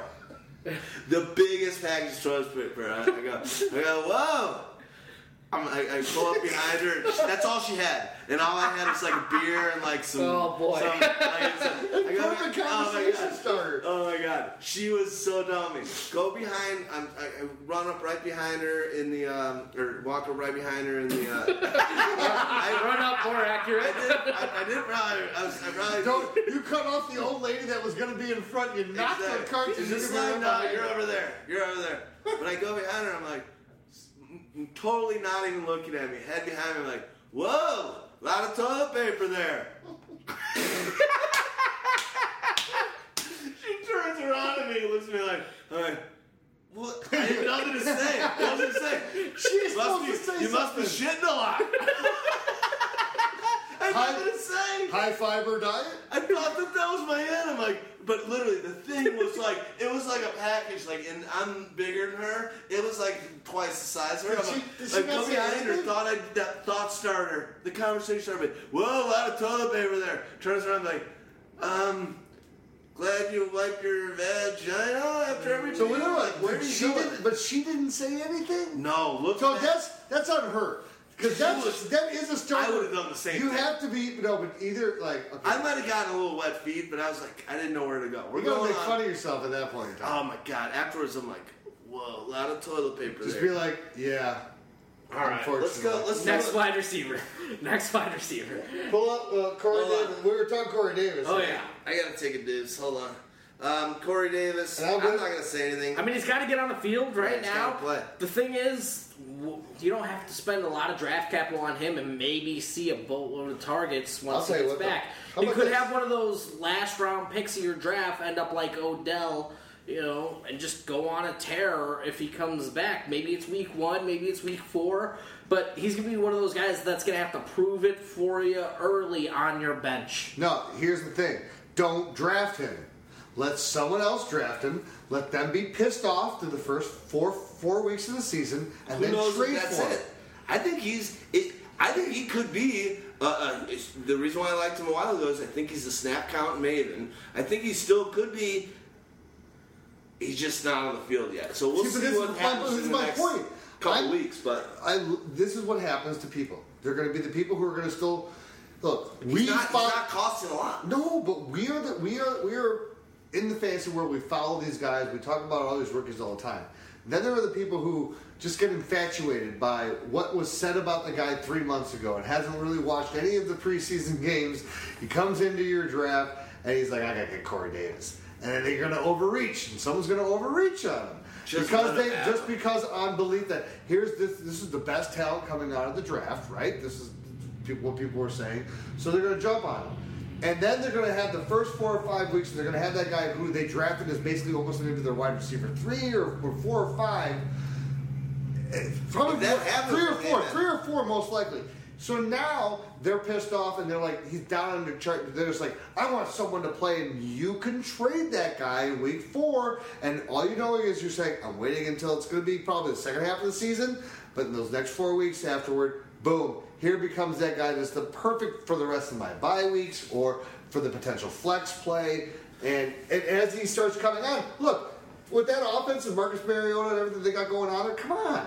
I know, but there's a lot. If he's not getting it going now, then Decker and and Matthews and a lot of these other weapons, uh, Walker, they can just. This is a running team. They can supplant him, and then it's not worth it. We got to move on. Un- okay, quickly, unless the Titans are not winning. Then he plays for sure. I mean, he's going to play. if- He's. No, no, what I'm He's saying playing, is, healthy. If the Titans are not in contention to be in the playoffs or whatever, and he goes, he gets a lot more play. Uh, he's playing. He's the number one wide receiver. He's healthy. Yeah. that's just a fact. I'm just telling you. You can anyone in the industry can say now we're not. That's not the case. But if he's healthy, Corey Davis is their wide receiver one. It's just the facts. Now, if he's not healthy and it's, it hurts him that he's not getting uh, these reps in this preseason, we'll see. I don't know. I'm the fact of the matter is, let's move on to the next guy. Yes, I'm not as high on him because he's not playing. Uh, Brandon Marshall, hurt shoulder. Uh, Lucky, another. New York had a sigh of relief with both those. It was almost like within what, like five minutes of each other that uh, Odell Beckham and Brandon Marshall go down.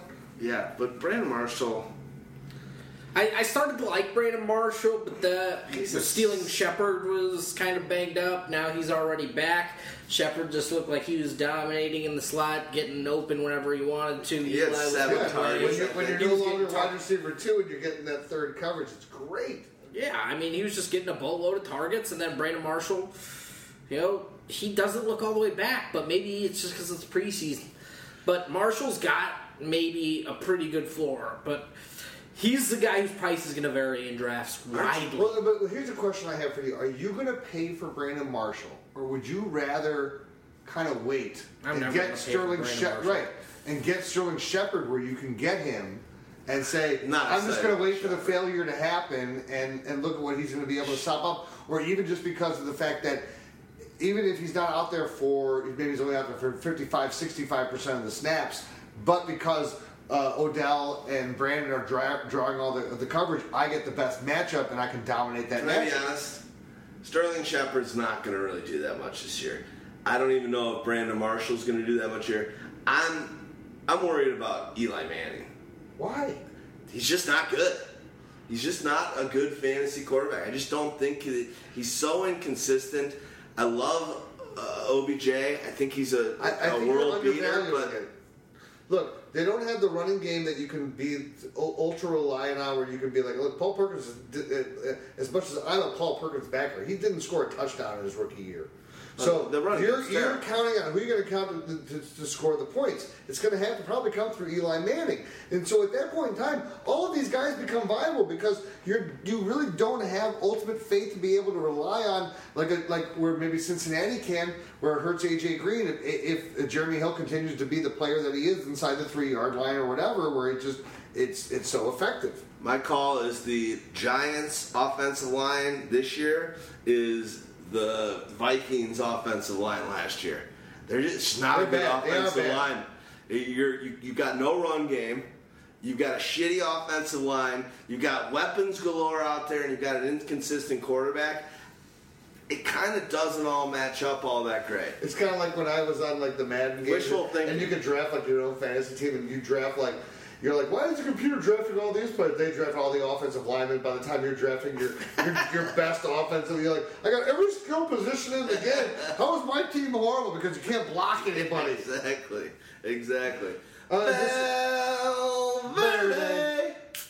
Your favorite Dangerfield uh, uh, one here? You know why I'm going through this whole thing, Nikki?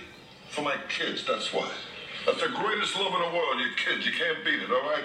That's why you do things for your kids. That's love with your kid. Hey, see what I mean? See what I mean over there with his kid? That's love. You know what I mean? Look where he loves the kid there. He's bounced him on his knees. Look at that.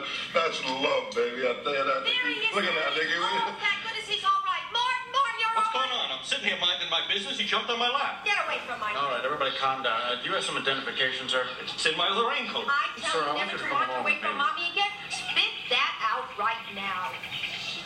Spit that out right now. I do like the other raincoat. I do think my favorite Rodney Dangerfield line ever is, uh, "Hey Wang, don't tell him you're Jewish. I think this club's restricted."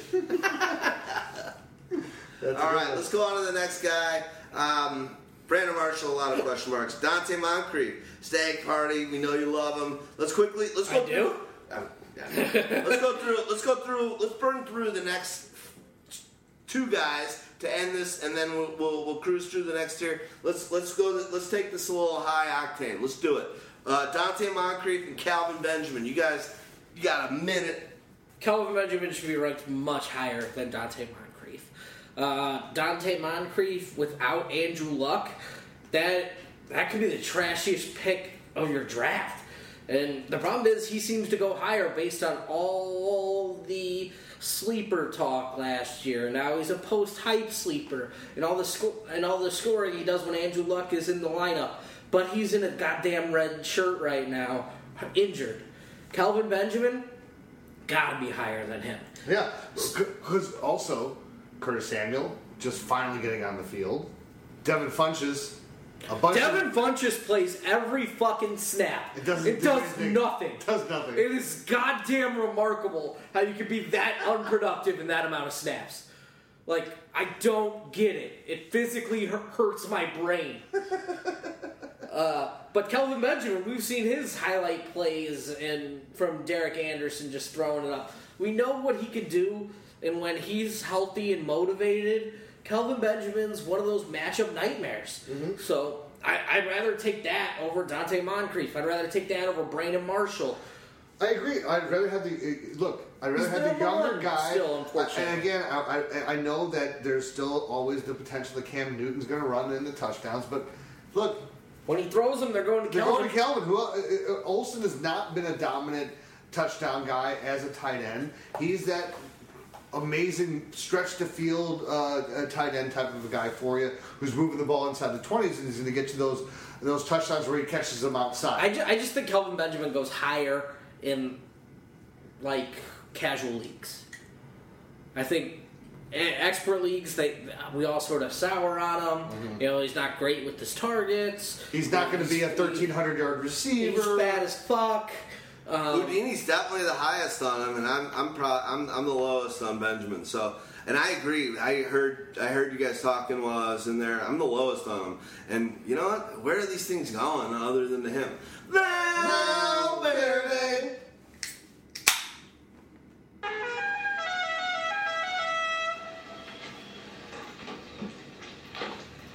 Yeah, I can't park my car, get my bags, and put on some weight, will you? Hey, Wang, what's with the pictures? It's a parking lot. Come on, will you? I think this place is restricted, Wang, so don't tell me you're Jewish, okay? Let's go on to the next. thing. It's a parking lot. Wait, what's with all the pictures? It's a parking lot. Hey, I think this club is restricted. Don't tell me you're Jewish, okay? Uh, tier seven. Uh, this is wide receiver thirty-six. Let's uh, let's burn through some guys. Literally, we got a, about a half an hour. I'd like to get uh, a little deeper, so let's let, let's go fast. Willie Snead. What are your guys? What are, what are your feelings? I love Snead. He just Valley started, City. he just started playing in wide receivers two sets now. Uh, they're playing him alone with Michael Thomas. I I just don't know if that's something that's going to continue or he's going to be a third wide receiver only. But I think he's a guy who gets you 115 to 120 targets, and who's going to give you 80 or so catches on those targets because Drew Brees is so goddamn good. And he's another one of those guys in the thousand and five touchdown range. Yeah, and he hasn't gotten paid yet, and he's a worker, and he's a guy that's never had anything handed to him in his life. Uh, Yeah. Love that kind of guy. And he's got the Work- weird, the weird hair, and like uh, he's a he. You you can put like the, the red eye, uh, uh, like a contact set on him, and he's like he'll scare the shit out of you, man. All right, uh, let's go on to that. I like Snead too. I think uh, he comes at a high value. Jordan Matthews chipped uh, sternum. How long is he out? Uh, Back today. Back today. Okay, good news. Good news.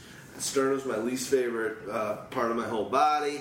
Um, you can wear a You got a sensitive sternum? I did. Really? You can wear you can wear a flat Are you like- now. Questioning your sternum if it's like okay, or do you like just not have a sexy sternum? No, my sternum's awesome, but I, I just, I was just, I just had, pe- I just had people like that You got used to- sternum envy? I got I got beat up as a child, and people did like the typewriter on my sternum once they knew I didn't like it. Ever my dad had open heart surgery. There's like a lot of things about it where sternums. Let's move on. I'm Well- glad Jordan Matthews is back. And let's quickly quickly Well- say what you think about the move of the Bills. I, I think that he's the most established receiver that they have. Uh, I think he kind of really kind of fits well into where uh, with with what if it is. See, now here's the question: Is it going to be Tyrod Taylor now, or now we're throwing question into it? Is, Is Tyrod going to lose his job? No, not yet. Peterman ain't there. Or whatever. The problem is, is that there's just too much controversy and things going on. I don't know. I trust more in Sammy Watkins going based on his talent, going with Jared Goff and going into a new system with that much time to learn it than I do with even though. Look, there's nobody else here. Who else is there? It's Zay Jones. It's It's Zay Jones, Jordan Matthews, Andre Holmes, and Tr- you know what Charles Clay. Are you worried Clay, about yeah. any of those guys? Like Jordan Matthews is probably going to get another seventy-five catches. I'll tell you what though. I feel hell of a lot better about Charles Clay right now uh, than I As did you should. than, than But- I did three weeks ago. So But now Zay Jones is playing the X receiver. Jordan Matthews gets more of the slot with Boldin's retirement. It, it only boosts Jordan Matthews that retirement, and he's the guy who scored Well, touchdowns and- and- and at the he's- NFL level. And he's Like, playing and he's playing in the position where he's most comfortable. Now, is it? But how comfortable are you when it, it's fine? If he's my wide receiver five, I really don't care. Yeah, let's uh, let's see what happens with it. Uh, let's move on to Maclin. I'm glad that I didn't realize he was he was back today. I thought he was going to be out for a little bit longer, but that's because I've got sternum fear. Uh, Jerry Maclin. he's got sternum envy. I'm not living that. not, not envy.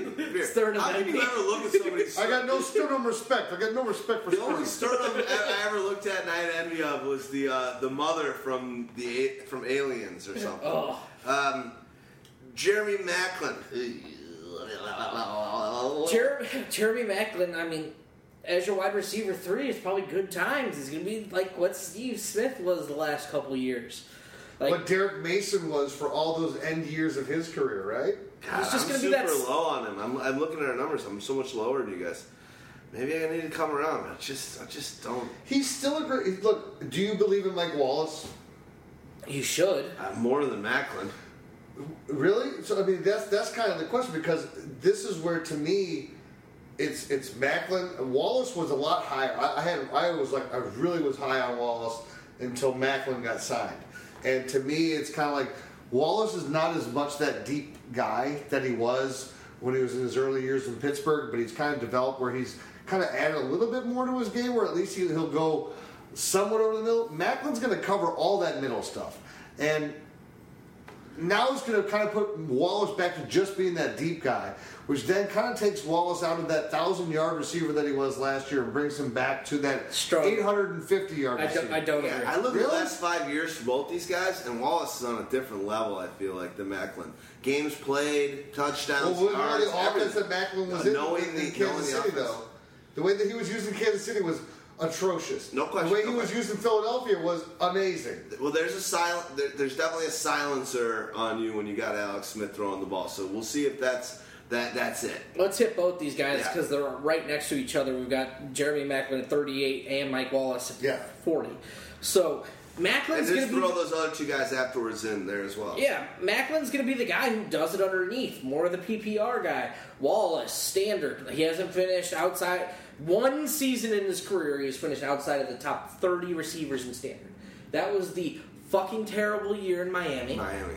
Yeah. So After you signed a So, seventy-two but, but, million can, I, can I make a quick point here about these two guys? Because I think this is the difference. I think Maclin is your guy who's your more slow and steady across the board. Wallace is going to be the guy who's going to give you those spike games. Sure. It's going to that it'll be more effective. So if you're looking for that guy who you're going to play more consistently as a flex or that that bye week replacement, I'd rather take my shot with uh, probably with Mike Wallace just because I'd rather have the hits.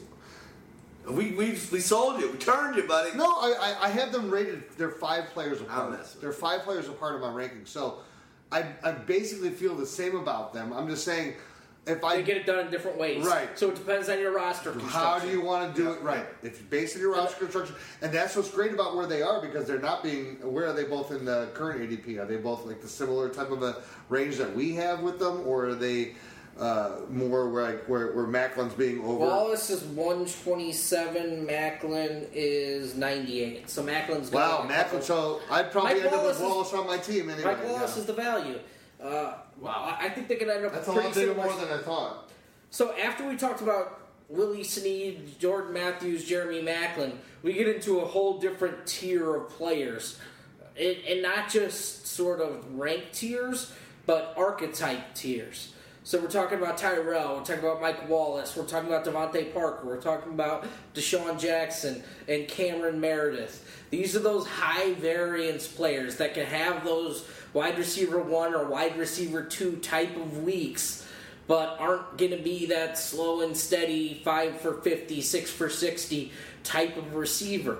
These are the guys that are going to have the blow up week, so you need sort of these guys to go with the slow and steady players. So, uh, just listing off those guys, you can pretty make an even tier out of those guys Tyrell, Wallace, Parker, Jackson, Meredith.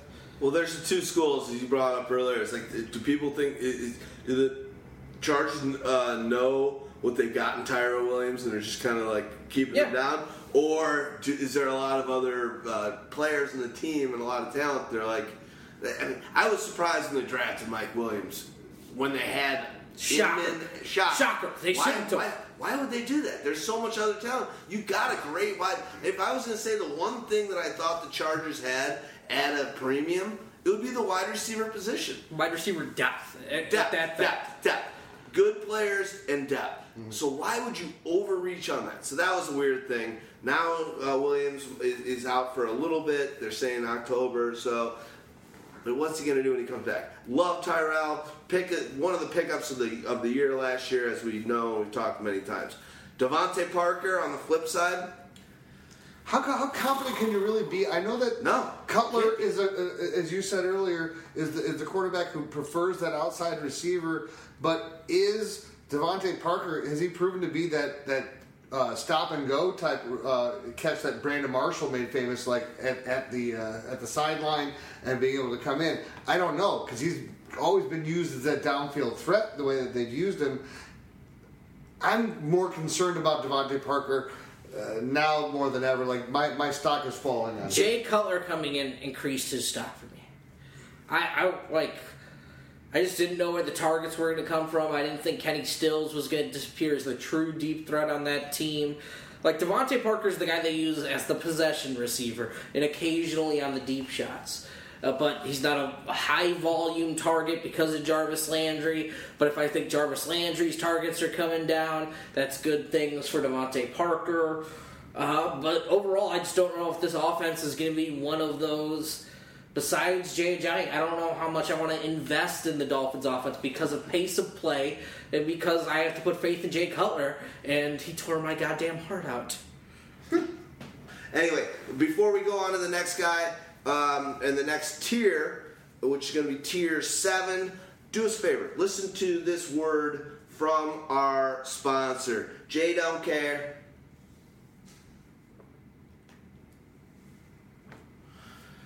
Tier number eight. 42 wide receiver. Good teaser there. Let's go to tier number seven. And I- we're at tier number eight. Hey, this beer is tasty. No edit. No edit. This beer is tasty. Uh, DeSean Jackson, D-Jax, moving over to the uh, the Bucks. Ugh. I don't know. What do I, I just don't really want DeSean Jackson. Like, if I'm going to take one of these high variance players, I'm going to take somebody who's being drafted later than DeSean Jackson. Like, uh, who can I get later than DeSean? Who we're talking about right now? Cameron Meredith. So yeah, we're talking about. Hold on. So we're talking about DeSean Jackson, who's got pick thirty, wide receiver thirty four, pick eighty nine. But we're talking about guys like Tyrell, who I like just as much, if not more. Mike Wallace, who I like just as much, if not more.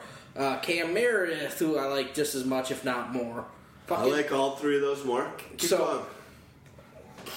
I mean, players being drafted behind him: Cobb, Moncrief, Decker, I like Cobb more. Pierre Garcon, Jeremy Maclin. Well, we don't. I don't know. I like Pierre Garcon, but Meredith. Like, I just don't want to pay that price when I know I could get similar production somewhere else. Especially if if we're talking about slowing down the offense and we're talking about him getting hundred targets. You know, Pierre great. Well, okay. Wait, wait, wait. Going later than DeSean All right, Jackson. I want to. I, Wow. I, I, this is where I'm a DeSean Jackson backer. I'm the highest of, Yeah. of all this on here. When he gets 100 targets, okay, he had 100 targets last year for 1,005 yards. Um, the year before, in 10 games, it was uh, 49 targets for 528. The year before was 95 targets for 1,169. Then there was a blow up year of 126 targets for 1,332. Ridiculous. You go back uh, 87 targets on 10 games when he was injured, 700 yards. 104 targets uh, in uh, uh, 961 yards. 95 targets, 1,056. He doesn't get over 100 all that often since his first couple years. He had three out of his first four years with over 100 targets. Since then, it's been two out of his last five the point is that he's that deep touchdown big play guy. He's only had four touchdowns in the last two years.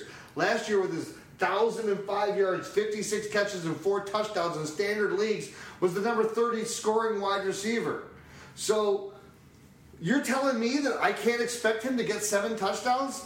And if he gets six touchdowns, and and Second I on the high side. I can't tell whether you're with Mike, excited or I'm hating. excited. I'm excited. Okay. With Mike Evans on the other side, and and he doesn't have to get 70 catches. He's he can give me 50 catches, and I'm going to get close to because his career yards per, per reception is 17.7.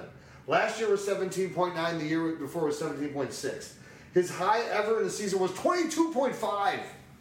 Okay, well, I know you- DeSean depends on league type. He's huge, big play guy. This Just- offense is going to give him big plays. That's just okay. league I'm done. league type. If it's PPR, DeSean gets moved down considerably. If it's standard, you know, we're talking about the range to draft him in. I'd just rather draft those other big play guys like Tyrell Williams uh, rather than DeSean because he's thirty picks cheaper. Like that's it. That's what it comes down to for me. Here's one thing I'll say. I like everything he said. That was season level. But let's look at game level. Yeah. Per game last year. And you like to do a per game basis on other, uh, in other thing. Okay, s- in other ways to prove out points, and we all do. We, mm-hmm. we, we use the data to use what we want. But let's let's look at last year. Okay, so- 500 yard games. Okay, so hold on, hold on, hold on, hold on. That's fine. I'm let's ready. look. Let's. I'm ready. So week one is ten points. Week two, four points. Week three, 15 points. Week four, 0.5 points. Week five, 0.35. 3.5. 3.5, yeah. 5.5 is week six. Seven is 3.5. 4.8. So you just started that guy for five weeks. Five weeks, and he scored you under 20 points. Okay, hold on. That is that is the John. I like the year on. He is the explosion guy, but he is the that you just He's we just not showed a week we to week you- player. Okay, what? But then, but then, what? But then you need to Oh, know okay, okay. So then, why don't you give me his fantasy points from weeks 10 through weeks 14? and I'm willing. I'm willing to go there. He had he closed out heavy. Yeah. But none of them were over 20 points. Okay. Well, None of them are great. These are standard They're much better this than is they were non, the previous. This is this is standard league. No bonus for long touchdowns or things like that. As we said, know your league for DeSean Jackson because that matters 100%, for right, right. everything. Only only thing I'm trying to pr- point I'm trying to prove He as a still guy had- that drafted DeSean Jackson last year and dropped him in, In- week seven, Right. And no one picked him up. Well, stupidly, because then in weeks 10 through 14, in those five weeks, he had 400 yard games. He had two touchdowns. I'm with you. Uh, so I was. But saying- if you if you started him from week four through week eight, and he was like oh, anything more in the flex for you, it was it was probably problematic for you. Right, but the, the, the point is, he is in his saying, career. put it out there. I'm He's, he's an enigma, right? He's a different player. He's a, a type of player that most mostly didn't last more than three to four years in the league, and he's he's made a career out of it over an extended period of time, and he's still been good at the end of his career. Now he's in a perfect position again where he has the most protection. Go on, next player. Legit. Cameron Meredith, you brought him up earlier. We don't really need to talk about him. I think here's a question I got for both you guys. Do you like him better with Trubisky or Glennon? Trubisky. Yes. I don't. I don't care. I don't think it matters. At least It's minimal difference, but I like the Bears uh, better with Trubisky because he's a, he seems like a competent quarterback, and Glennon is not. the thing is with Trubisky, like Glennon doesn't have a great arm. Everybody keeps talking about how big of an arm fucking Mike Glennon has. It's when just have you length. ever seen it? Only Like, he's got a Just big like- neck. It's just by measurement because he's six foot seven. It's just the length of the big arm. neck. It- It's dumb. It's dumb. His throw velocity, he's one of the only goddamn starters in the league with a throw velocity of 150 miles per hour. You want to know what? That's all I needed to see was in the first preseason game when, when Trubisky threw his first out pattern, where he waited an extra second and a half to throw it, and he still threw it where it was out of the sideline. The guy caught it, and the defender couldn't get, get there to it. Trubisky, I think, will be the week one starter. I really do. No, week three, week four starter. Okay. John Brown, is he out? I mean, let's be honest. He's gonna- Scary. next next So- version so our- hardly next- undraftable. Next version of our tiers, he'll be way down. He's just he's undraftable. Who? John Brown. Oh Yeah. yeah. I, what what have you seen of anything in the past year and a half, two years? Th- th- Three, Three since years. he's been in the league, this is a guy that's had ten plays. It was that first year. He, it was a great year. Ten plays. They were great plays.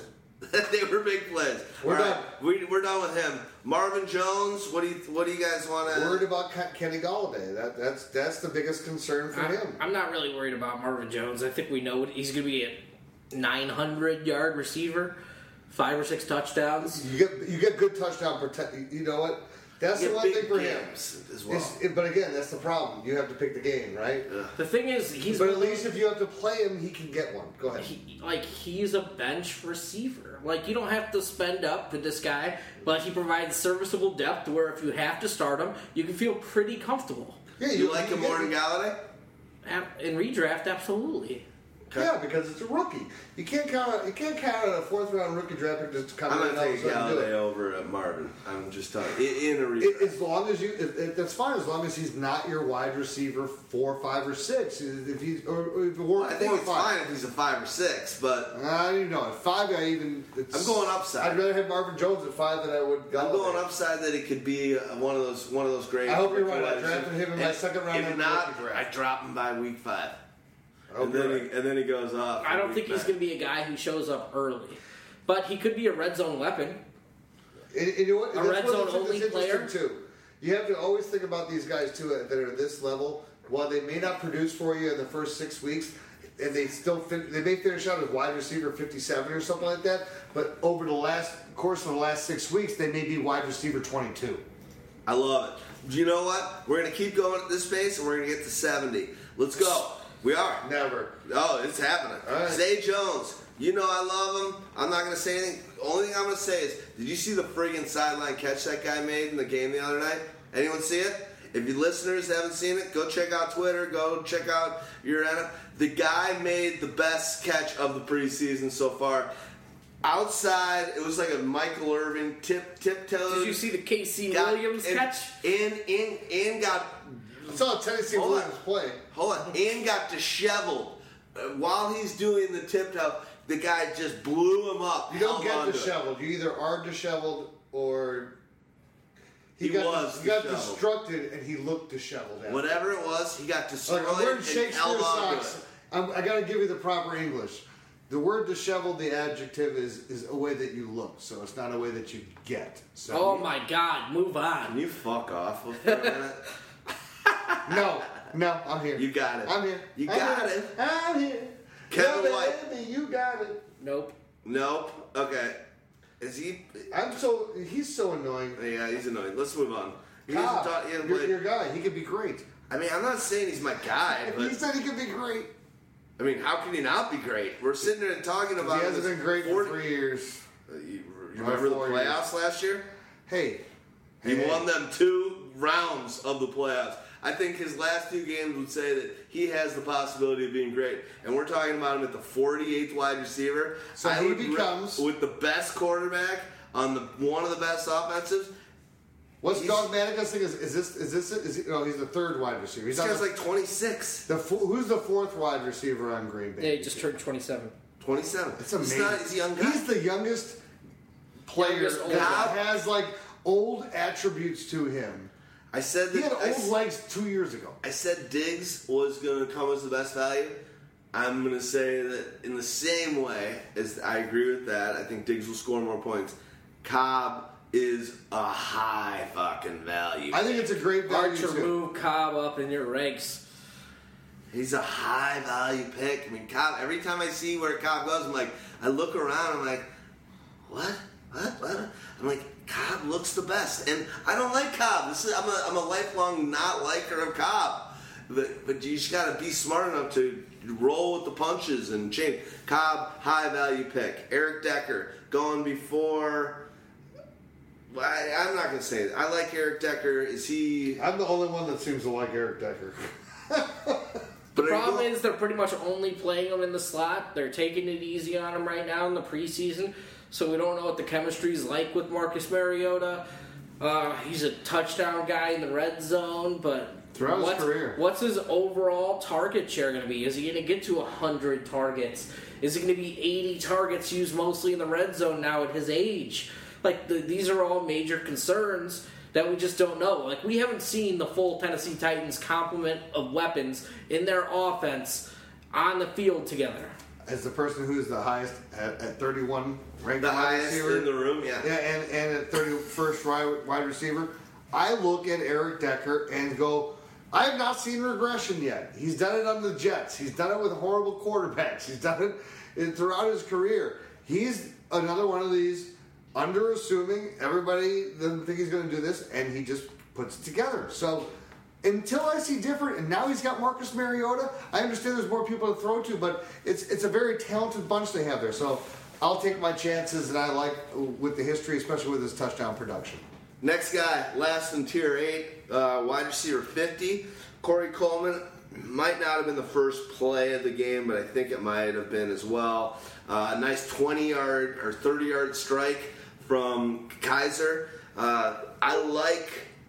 It sounds like the rookie. Kizer's going to be. It looks like the rookie's going to be the week one starter. DeShone Kizer has been named the Week Three preseason, Preseason starter. starter, Brock Osweiler, they're not even going to play. They're still trying to trade him. So it looks like the cards are all in Kizer's hands unless he fucking plays 52 card pickup. Exactly. And didn't we? And we kind of said that the minute we said that in our in our rookie dossier, we felt like this guy might be the dude. That You're to draft him in your rookie league. No, but I like him for the guy we're talking about. Yeah. Oh yeah. Oh absolutely. Kizer, I'm talking about. Oh, yeah. absolutely. Yeah. Now the worry is, is that he's going to get overdrafted and be a first, second rounder. I don't think I'm going to go that that that deep. I'm not going to. But who I like this for a lot is our next player we're going to talk about is Corey Coleman, and I think again he's either first, second player this week. Kizer drop back. 20 or 30 yard zinger to Corey Coleman, who's back, and he's a guy that's out all in OTAs because he fell on a ball and had a little bruised um, spleen or Sternum? something. splenum. I think it was a spleen, uh, but whatever. But just to see that whole thing was, was was refreshing. This is a guy that was last year uh, top 15 pick. Had started out hot, got injured. Now you got a youngster. They're doing the youth movement as they should. Um, so I like And it Corey only Coleman. makes sense that he's going to feel comfortable with Corey Coleman, who is closer to an age. Who's the other? Who's the other incumbent there, out there?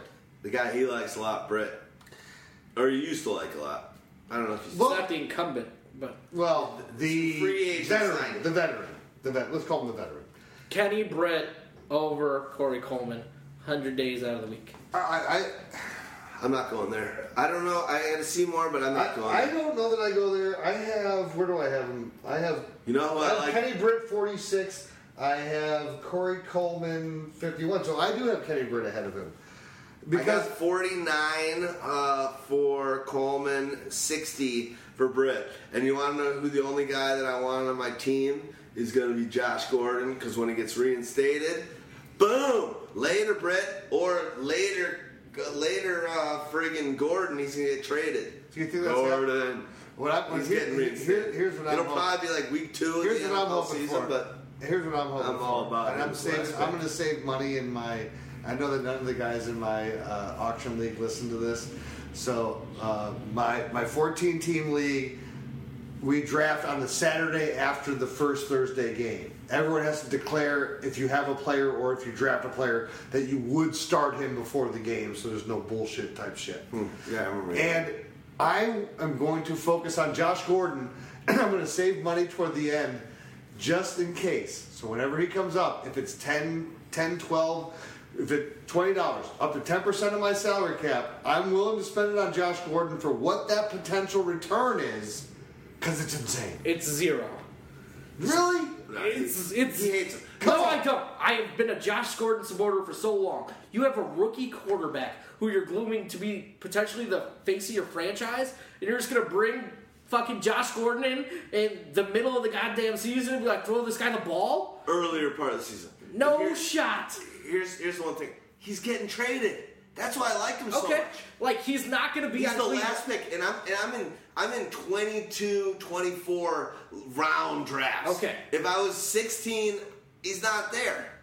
Okay, F- fair enough for the qualifications, but he's going to return no value for the Cleveland Browns this season. And if he gets traded mid-season, then he has to learn a playbook and be good on a new team.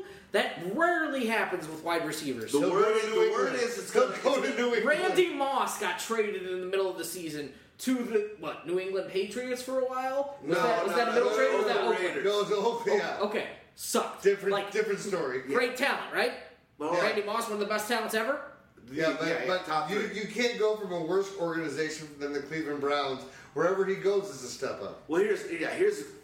Browns and are good again, This is last. This is twenty second, twenty fourth round. Where if it happens and he all of a sudden gets traded to someone that really needs him, like let's say, uh, uh, LA Rams with along with no, Sammy Watkins. fuck that. Eagles, uh, maybe like I'm thinking San Francisco, San Indianapolis. Francisco. Like these are. This is what I'm saying. He could be the first drop because he might not get reinstated. No big deal. But if he gets reinstated and all of a sudden he's wide receiver two or three on the Browns or gets traded, boom! I like that pick better than anyone else I got in that 24th round. Valverde.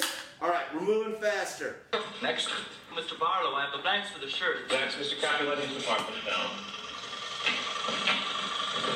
I have midnight black, raven black, and liquid Uh, black. Mickey was here, you have black and blue black. 12 inches. Oh, you're way off. All right, we're gonna we're gonna bust through this in tier nine. Stack Marty, you're gonna help us. You're- You've got your, your hands going through. Rishard Matthews is 51. 52 is Kenny Britt. Cole Beasley's 53. 54 is Josh Doctson. Adam Thielen is 55. 56 is Robert Woods. 10 Ginn. Ted Ginn is 57. Out of those, all I'm going to say, out of that tier right there, the only guys that will be on my team are a Beasley and a Thielen. And by the way, quickly, you, me, and Stags each have Adam Thielen ranked exactly the same at 47. People, Which dra- is higher than where he's sitting. Yeah, People because, drag because the other two boys people have him drag- 70 and 73. people dragging down our ranks. 70 and 73 from the heartbeat. He, he- Tell me he, how- he hates, he hates certain teams and he hates white. Both of players. them. No, no, but Archer too. Archer hates him too. Tell This me, this tell me why- how Adam Thielen finishes with 500 yards and I have three no touchdowns. idea. I have no idea. There's Because no that's way. what wide receiver 71 finished with last year, Rashad way. Perriman. There's no way. No okay, so move him the fuck up. I even think I need to move him up from 47 to somewhere around like 38, 41, somewhere around The thing is, I agree that he needs to be moved up. I just still like all the other players better. I know. I like know. wide receivers deep for that reason. Like I like Adam Thielen, but I can't justify putting him ahead of some of these other names. And I think it really goes back to everything we've talked about earlier, saying it depends on your league. It depends on what your rules are. Certain players you're going to like more. And Thielen, if you're in a longer touchdown league or a bigger play league uh, or bonus leagues, he's that type of player. Dude, his bo- he's, he's Diggs is that consistent guy who's going to give it to you with the, the catches and the production, but he's the boom guy. He's he's a modern day younger version, not without Aaron Rodgers version of of friggin' and not quite as electric Jordy Nelson. This guy's not a fluke. He's a big boy. Everyone's used to thinking a white wide receiver is some uh, Wes Welker. This is a 6'3", 210 guy that can move, and it's simple as that. You know who Um, else needs to get moved up? Kenny Britt. I'll give that up. Valverde. I hope this one's a good one. I haven't listened. I think I just found religion, you know? I guess I did. You know, one thing I will say, Kenny Britt, three weeks three weeks ago, maybe even a month, when he started playing catch with Kizer, he's like, this guy is going to be a special quarterback. And look what's happening. Looks like Kizer is going to be the week one starter. Helps Britt out he, big time. What's Kenny Britt's career yards per catch? I'm gonna. I, I'm not looking. I'm gonna say thirteen point five. Hold on. I'll tell you right now, but it's higher. Well, he he was the big play at the beginning of his career. First year, I think it was like fifteen point eight, and then I. And I His career is 15.8. what? In the last three years in St. Louis or LA, he's been a 16 yard per catch player. Like, He had an 18.9 two years. yeah. Can you remember that year in Tennessee when he got hurt after his first, basically in the second game, and Yeah. he was already, and he had this great second game before he got hurt, and it was all in the first like. He had 289 yards on 17 catches for three touchdowns in three games. And, and, and, and it Kenny like- Britt is underrated, man. I'm telling you. Like, if DeShone Kizer is going to be a guy who attacks the field vertically, which is something what Cody Kessler really didn't do, and that's something that they want out of their offense. How do you not like Kenny Britt? I mean, I get liking Corey Coleman too. He was a highly drafted, the highest drafted wide receiver in his class. But Kenny Britt's been one of the most underrated receivers out there and has played with trash and still, like, on 111 targets, this guy had a 1,000 yards last season and five touchdowns. It's amazing. And this is, So- but here, here's why. Real quick, and I'll let you go back in. It's the it's the ridiculous way that players get demonized, right? Because Kenny Britt was that guy who was the breakout star, and then after those 17 catches for 289 yards, he got hurt, and then people tried to buy into him the next year, and it didn't work out. Mm-hmm. And then now all of a sudden we hate Kenny Britt for the rest of life, and so he's been kind of regulated into that. Well, he said No, off, no, he's on like- off-field issues that No, no, but- hurt him very in his first. Not only that, though, but think about this. Just think about it in terms of fantasy of name value versus production value. There are people who carry name value for years and years and years. And then there are guys who show you a flash and they get no respect, and then you're always getting them at value, value, value. Danny Woodhead, one of those guys. You know, when you can, and Kenny Britt has become that at the wide receiver position. And You especially, said quickly. Now I know, all right. so, but especially in big play leagues. So Terrelle Pryor and Gary Barnidge are both gone. That's 200 targets. Uh, Corey Coleman's going to get a bump in targets. Kenny Britt's going to get 120 targets. How does Kenny Britt not see 120 targets in this offense? I like it. Hey man, I like it. I, I, I you you show me the light on some guys. I like it. Let's go on and talk about some of the other dudes in here. Cole Beasley. Oh, the Houdini's gone, so we can really do quick hits. Cole Beasley. Cole Beasley, I love. Um, I just think him and Dak have a rapport. This is a guy that's um, just become a better NFL pro every year consistently, and um, I just think where you where you, where you're getting them here, and where his ADP is, especially in a, a PPR, but even in a in a regular um, standard league, he just comes at a value. And imagine if friggin' uh, Dez, who gets injured all the time with his foot, is out. Then all of a sudden, he's like, isn't he the wide receiver one? De facto, I mean, he, he's. I mean, the thing if, is, if Dez gets hurt, he's the wide receiver one. I mean, It's he's the Terrence chain mover. Williams. He- I mean, he's the chain mover. I mean, Terrence Williams would be listed ahead of him on a depth Wide chart. receiver one.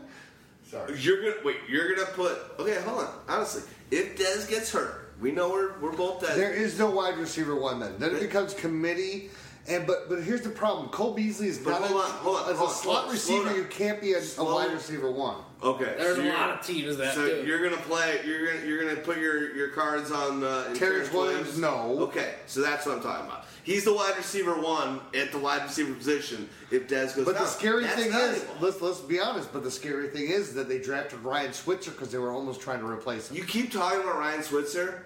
He's the, their kick returner. That no, just no, allowed. Hold on, but hold on. that's That not allowed- what they drafted him to be. That's what he ended up being. No, they drafted right, him to be the kick can- all right, let's returner agree to so, disagree. so that so that so that uh, um, Cole Beasley didn't have to be. It's simple as that. What's Um, hilarious is that I own Cole Beasley in, my, in one of my leagues. I'm not trying to downplay him. I'm just trying to be realistic with him. It's don't worry about Switzer. He's their kick returner. I'm not, saying, I'm not worried about him anymore. He also got hurt and he wasn't going to get into play. Let's move on. Let's move on. We, we had a moment. We were hoping. Go ahead. We were hoping Houdini took a shit. yes. Um, okay, Doctson. I just I love the guy. I think he's gonna be great, but I'm not thinking he's got Sounds too like much. you missed that punt. I don't think he's got much fantasy value. I mean, the thing is, he's one of those guys that's probably going to be a waiver wire pick if he starts dominating the red zone or suddenly gets more targets than we think. Uh, that that that's all that really depends. But after after Doctson, we got Adam Thielen, who we talked probably needs to be moved up like a, a tier. Yes. Um, yeah. Above- Robert Woods. Robert Woods. Whatever. Downgrades because Whatever. of Sammy Watkins. We already did that though. Right. I mean, he's like wide receiver sixty. It's like every goddamn year in Buffalo. What's the difference now? There But is now, no difference. But after seeing Cooper Kupp and getting seven targets and what's Yeah. going on there, are you going to tell me right now that you feel like you're going to draft a Woods over a Kupp? no. You know, even if you are, even if you I are, am just you- because listen, Cooper Kupp is that You good. because you hate him. Even if you are, the- the- I don't know if I am. Here's the reason why you got to be concerned is that if you draft Robert Woods, you're going to get better production in the first half of the season because his team is likely going to be out of it, and they're going to want to see what the youth movement is. What do we got in these players? And you got to get them out there in the field, and you got to get them in starting roles, being in where you expect them to be the next year or the year after. And if they can't perform, then you cut bait. That's how it works in the NFL. I'm just worried. I just don't. I think when it comes down to being on the clock, you and I just admitted to it, and he might still take a Woods, but I think most drafters in most leagues would be like, the upside of a whatever. I'm seeing Cooper Kupp in in Madden commercials, and I'm seeing all these targets, and I'm seeing all this love, and he- he's this guy. I I'm I feel like he might get more of a higher drafted than a Woods. you and I, and I think most people, it's hard to draft that steady guy at that point. I want a guy that has upside. I want Woods is is is, is his mean to floor to ceiling is like so small compared to other guys. I'd rather take the chance on having the complete flop and we, have the potential. We loved the Woods before they drafted Kupp and traded for uh, Watson. Watkins. Watkins. They obviously realized Robert Woods is not going to get it done. When he was the wide receiver one, he sounded like a good option. Now he's wide We receiver love three or LA. Right? Okay, Ted How Ginn. much older is Robert Woods than Cooper Kupp? Two years. Your guess? Two years. Eight months. Oh wow! And you know the other. Really? What's the other one with Cooper Kupp? Sammy Watkins is one day older than Cooper Kupp. So uh, fuck your youth movement theory. that's great. Well, but that is all, that's so crazy. he came out after his sophomore year. Junior, you might. No, Yeah. was Cooper like a uh, uh, ROTC guy or something? What the Yeah, hell? Cooper was there for a maybe while. Mormon, maybe a Mormon that had to go on a retreat. Sister wives? I don't know. Yeah, I don't know. That that I didn't realize that. God bless. That's awesome. All right, uh, Ted Ginn is our la- 57. We're doing well here. Let's keep this momentum. We're gonna get to 70. Uh, Ted Ginn. It's it's again. He's just a total one trick type pony. I, I don't know what else you're going to get out of him. He is great for what he does. He still plays special teams, which tells you he's not a normal everyday Is starter. he great with uh, Brees? Go. He's he's well, who was the guy? Uh, Devery Devery Henderson. Henderson. That's who he is. Sure, but couldn't he be DeSean Jackson No. with a hundred targets? If you gave Ginn ninety to hundred targets, you don't think he could put up similar numbers to DeSean Jackson Close. with Drew Brees as his quarterback? Except for the fact that Drew Brees has so many other weapons to throw to that. Does he? Yeah. Does he? Yes. Yes. You But know- Drew Brees also throws it six hundred times So a year. yeah, that's a good point. So is this a guy that you're targeting? Uh, Is this guy that you're finding a lot of shares on in your MFL plans in your Oh, drafts right now? oh, MFL 10, 100%. Hold on, hold on, hold on. Yeah. Uh, Is this a guy you're finding a lot of shares on? Only in standard leagues, but or best ball, standard or best. Best ball, best ball, I love again. Best ball, you get, Best he, he goes guys, way up. He yeah. goes way up. Best ball, I love him. And but and obviously that's MFL tens. But um, are Yeah. you fine? Because where is he going? What's his? I mean, sorry to put you Johnny on the spot, but I, I, I, for me, for, I, Wide receiver 52, 148. So, depending on your league size, 12th he's, round. your, he's the last. Look, and for me. I, I, I'm the type of person. I, when I'm drafting in my last two or three rounds, I want a, a guy. I'll grab a guy like him because I'm also in bonus leagues with, with touchdowns and sort, sort. But I would rather have a guy who has a potential. He can get two catches and they can be for 80 yards, and all of a sudden he's got me points, and then one of them is a touchdown. no question. I mean, two years ago when Cam was the man, uh, it had a lot to do with Ted Ginn's big plays. Uh, next guy is going to be Bershad, Breshad Perriman, uh, sitting in the uh, 11th tier. Please This- enlighten me on him because I'm so confused. I kept him in a keeper league, No. and I don't know what the hell I'm doing with him. I- just- he's just- at five dollars in an auction league, so he's he's representing two point five percent of my salary. If they loved him, they would He- have gone he's, after He's a flyer. He's a flyer. Is he worth that flyer that I took on I don't know. Ask Joe Flacco's back. Yeah, right. That's all. it- It's horrible. If they, if they loved him, they wouldn't have gone after uh, Maclin and Maclin. everybody. No. no, but but yeah, They're, they're such different roles. We're not talking about All it. Don, move Kenny, on. Kenny Stills is going to be 59th. Uh, I got nothing to say to him. Kenny Stills, you should have a little bit higher. we'll wait. Just what? I mean, Kenny Stills.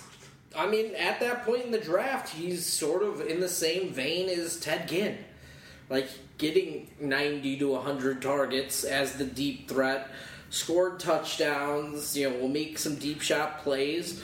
He's more of a probably best ball or standard league player than he is a PPR player. He's not going to give you that steady production. nice. Next one. On to the next one. Robbie Anderson. I like this now. yeah. I, I mean, I don't know how you can find a better value this deep in the draft. Like, if you're sitting there and you're around 14 or 15, uh, I don't know why you wouldn't like Robbie Anderson. You don't have Quincy Enunwa anymore. Brandon Marshall, Eric Decker. The top three receivers from last year are gone.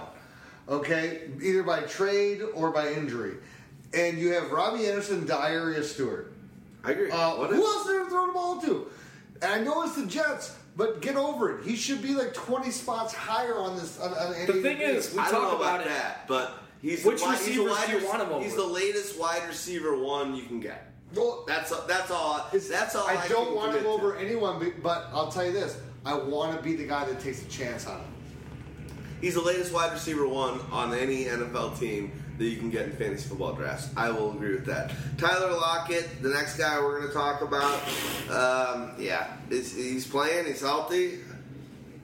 Should be back. Should be. Would be. Mohamed Sa- in- We're not even in a talk about. situation where he should be able to excel, excel with Doug Baldwin, who is is he could be the number two. There's no one else there. He's not doing it. Next, Here's what I'm going to say. We're not even going to go Yeah. because Sanu, I'm not crazy about. Sterling Shepard, I know we talked about him earlier. I'm not crazy about. Here's what I'll say. We're not going to go. We don't even need to go round by round or tier by tier because we're going to close this thing out. Let's do it. But look at look at your thing and tell. Put out guys that you want to take a chance on late in your draft at this position, and I'm going to name three guys right now: John Ross, Chris Conley, Samuel, I wish. I, I feel like Samuel is it has a lot of feast or famine, but I'm gonna tell you right now, I Kenny Golladay. Kenny Golladay right now. Golladay. Call him by his right Sorry, name. Golladay. You know, I botched Okay, it. call Darius Stewart by his right name. Darius Of Stewart. our Darius. Or Darius, whatever. He's a Golladay. jet. Golladay. That's for Healy. For me, Chris Conley, Ross, maybe even a Chris Godwin, but I just think that the, it's going to be tough on that team. But how is Golladay that much lower? I like John Ross, his route running. I think he's more than just a, a dude. I know you mentioned uh, uh, what what spacing his name right now on the uh, the Bengals. That's going to Tyler- that, that used to be on uh, Brandon LaFell. Yeah, LaFell. Um, I like Conley, Ross, and Golladay as dudes that I would take over all the all the players, Britt and Beasley and Thielen. But besides that, my next guys after Thielen are. Oh, after Thielen, we're talking? Well, I'm just saying. I'm just putting out guys. We're not going to go through to, to down to th- set. I would take a Ross. I would take a Conley, and I would take a Golladay. All right, that's what I'll take. For my, for my last and then we're going to close this party out. for my last shots, I'll definitely take a chance on Robbie Anderson. I'll definitely take a chance on Curtis Samuel because Devin Funchess and all these other fucks are, are horrible, and he's going to get his shot I- whether, yeah, I agree. whether it comes Feast or later, later in the year or not. Agreed. And the other guy is because of whether I, I'm just a, a, a total Jameis Winston believer or or whatever, but Chris Godwin. This dude's a good fucking receiver, Yep. and he's gonna find his way to be that number two steady guy across from Mike Evans before it's all said and done. DeSean Jackson is a perfect gimmick to help him let, let him be there. I agree. I Mar- like that. Marquise Goodwin. He's showing it up at San Fran camp. Gabriel, he's going to be the Gabriel guy. They like him in the Gabriel role, also stretching the field vertically.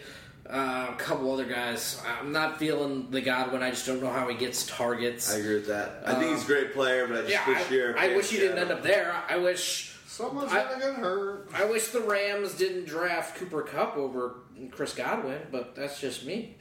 Um, but a couple other guys that I like. I sort of still like J.J. Nelson, especially in best ball. Uh, I, I'm not on the Jaron Brown camp. Uh, and Torrey Smith. Like, you, you guys think Alshon's getting all the targets, but somebody else there is going to get some, and Torrey Smith's likely. I'm not a giant believer in Nelson Agholor anymore. He's that's a guy who's going to have to prove it to me for like three weeks. He was- week he after was- week. he was the hot best for a part. bit. Whether whether you, whichever way you want to go, Torrey Smith or, or Nelson Agholor, those are great last picks because they are. There's no one else there. They're potential higher volume, and you can get good production out of it. So Here's I what I'm gonna say, guys. We did a great friggin' job of uh, getting through uh, the deepest position in fantasy football. I love hearing the insight from you guys, and I say this all the time. These podcasts, you know, kind of help me help me become a better fantasy footballer and keep dominating the leagues I'm in because I respect what you guys say so much on this stuff. Um, I think all of us have our great points and do our own thing. And when we when we bring it together, it's it's kind of its own pyro podcast collective in its own right, outside of tears. So good to talk about my favorite position, wide receivers. Uh, it's a it's at a point right now where there ain't a position in fantasy football that's more important than another. It's being fluid and being able to make the right pick via the four positions at the right time. Holler for a dollar. If you guys have been with us throughout this whole show, we're rocking out at three uh, hours and 25 minutes. The music we pl- we're playing tonight is Radiohead. Uh, the opening song was uh, Down is the New Up. And then we're going to close out with. Uh, we're going to close out with four minute warning.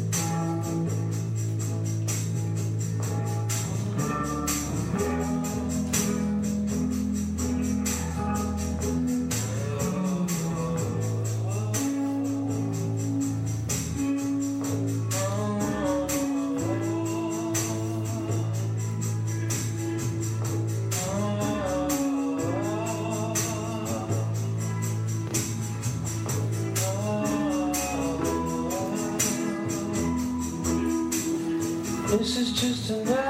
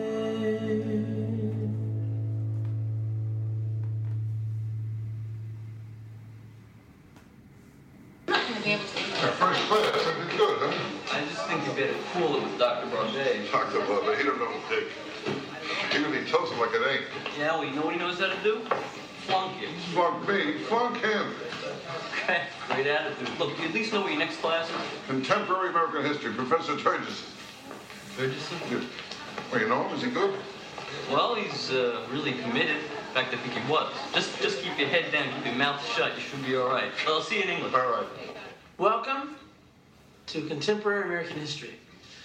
I'm Professor Churchison. You know, a lot of people think history is just facts, it's just information about the past, but not me. I mean, I hold history very sacred, sacred. The way the farmer looks at the earth and he holds it sacred. The way a Christian takes the Bible and he holds it sacred. The way a lot of people hold their marriage sacred. That's how I feel about it. So why don't we dive right in by interpreting one of the easiest events in the last 20 years of American history. Now, can someone tell me why in 1975 we pulled our troops out of Vietnam? The failure of Vietnamization to win popular support caused an ongoing erosion of confidence in the various American but illegal Saigon regimes. Is she right? Is she right? Because I know that's the popular version of what went on there. And a lot of people like to believe that. I wish I could, but I was there. I wasn't here in the classroom, hoping I was right, thinking about it. I was up to my knees in rice paddies with guns and Edward going up against Charlie, slugging it out with him, while pussies like you were back there partying, putting headbands on, doing drugs, listening to the goddamn Beatle albums. Oh, oh, Hey, hey, Professor, take it easy, will you? I mean, these kids, they were in grade school at the time. And me, I'm not a fighter. I'm a lover. Wow. Well, I didn't know you wanted to get involved with the discussion, Mr. Helper. But since you want to help, maybe you can help me, okay? You remember that thing we had about 30 years ago called that Korean conflict? Yeah, where we failed to achieve victory. How come we didn't cross the 38th parallel and push those rice eaters back to the Great Wall of China and take the first big brick and nuke them back into the fucking Stone Age River? How come? Tell me why? Say it! Say it! All right? I'll say it. Because Truman was too much of a pussy wimp to let MacArthur go in there and blow out those commie bastards. Good answer. Good answer. Good answer. I like the way you think. I'm gonna be watching you. A good teacher. He really seems to care. About what, I have no idea.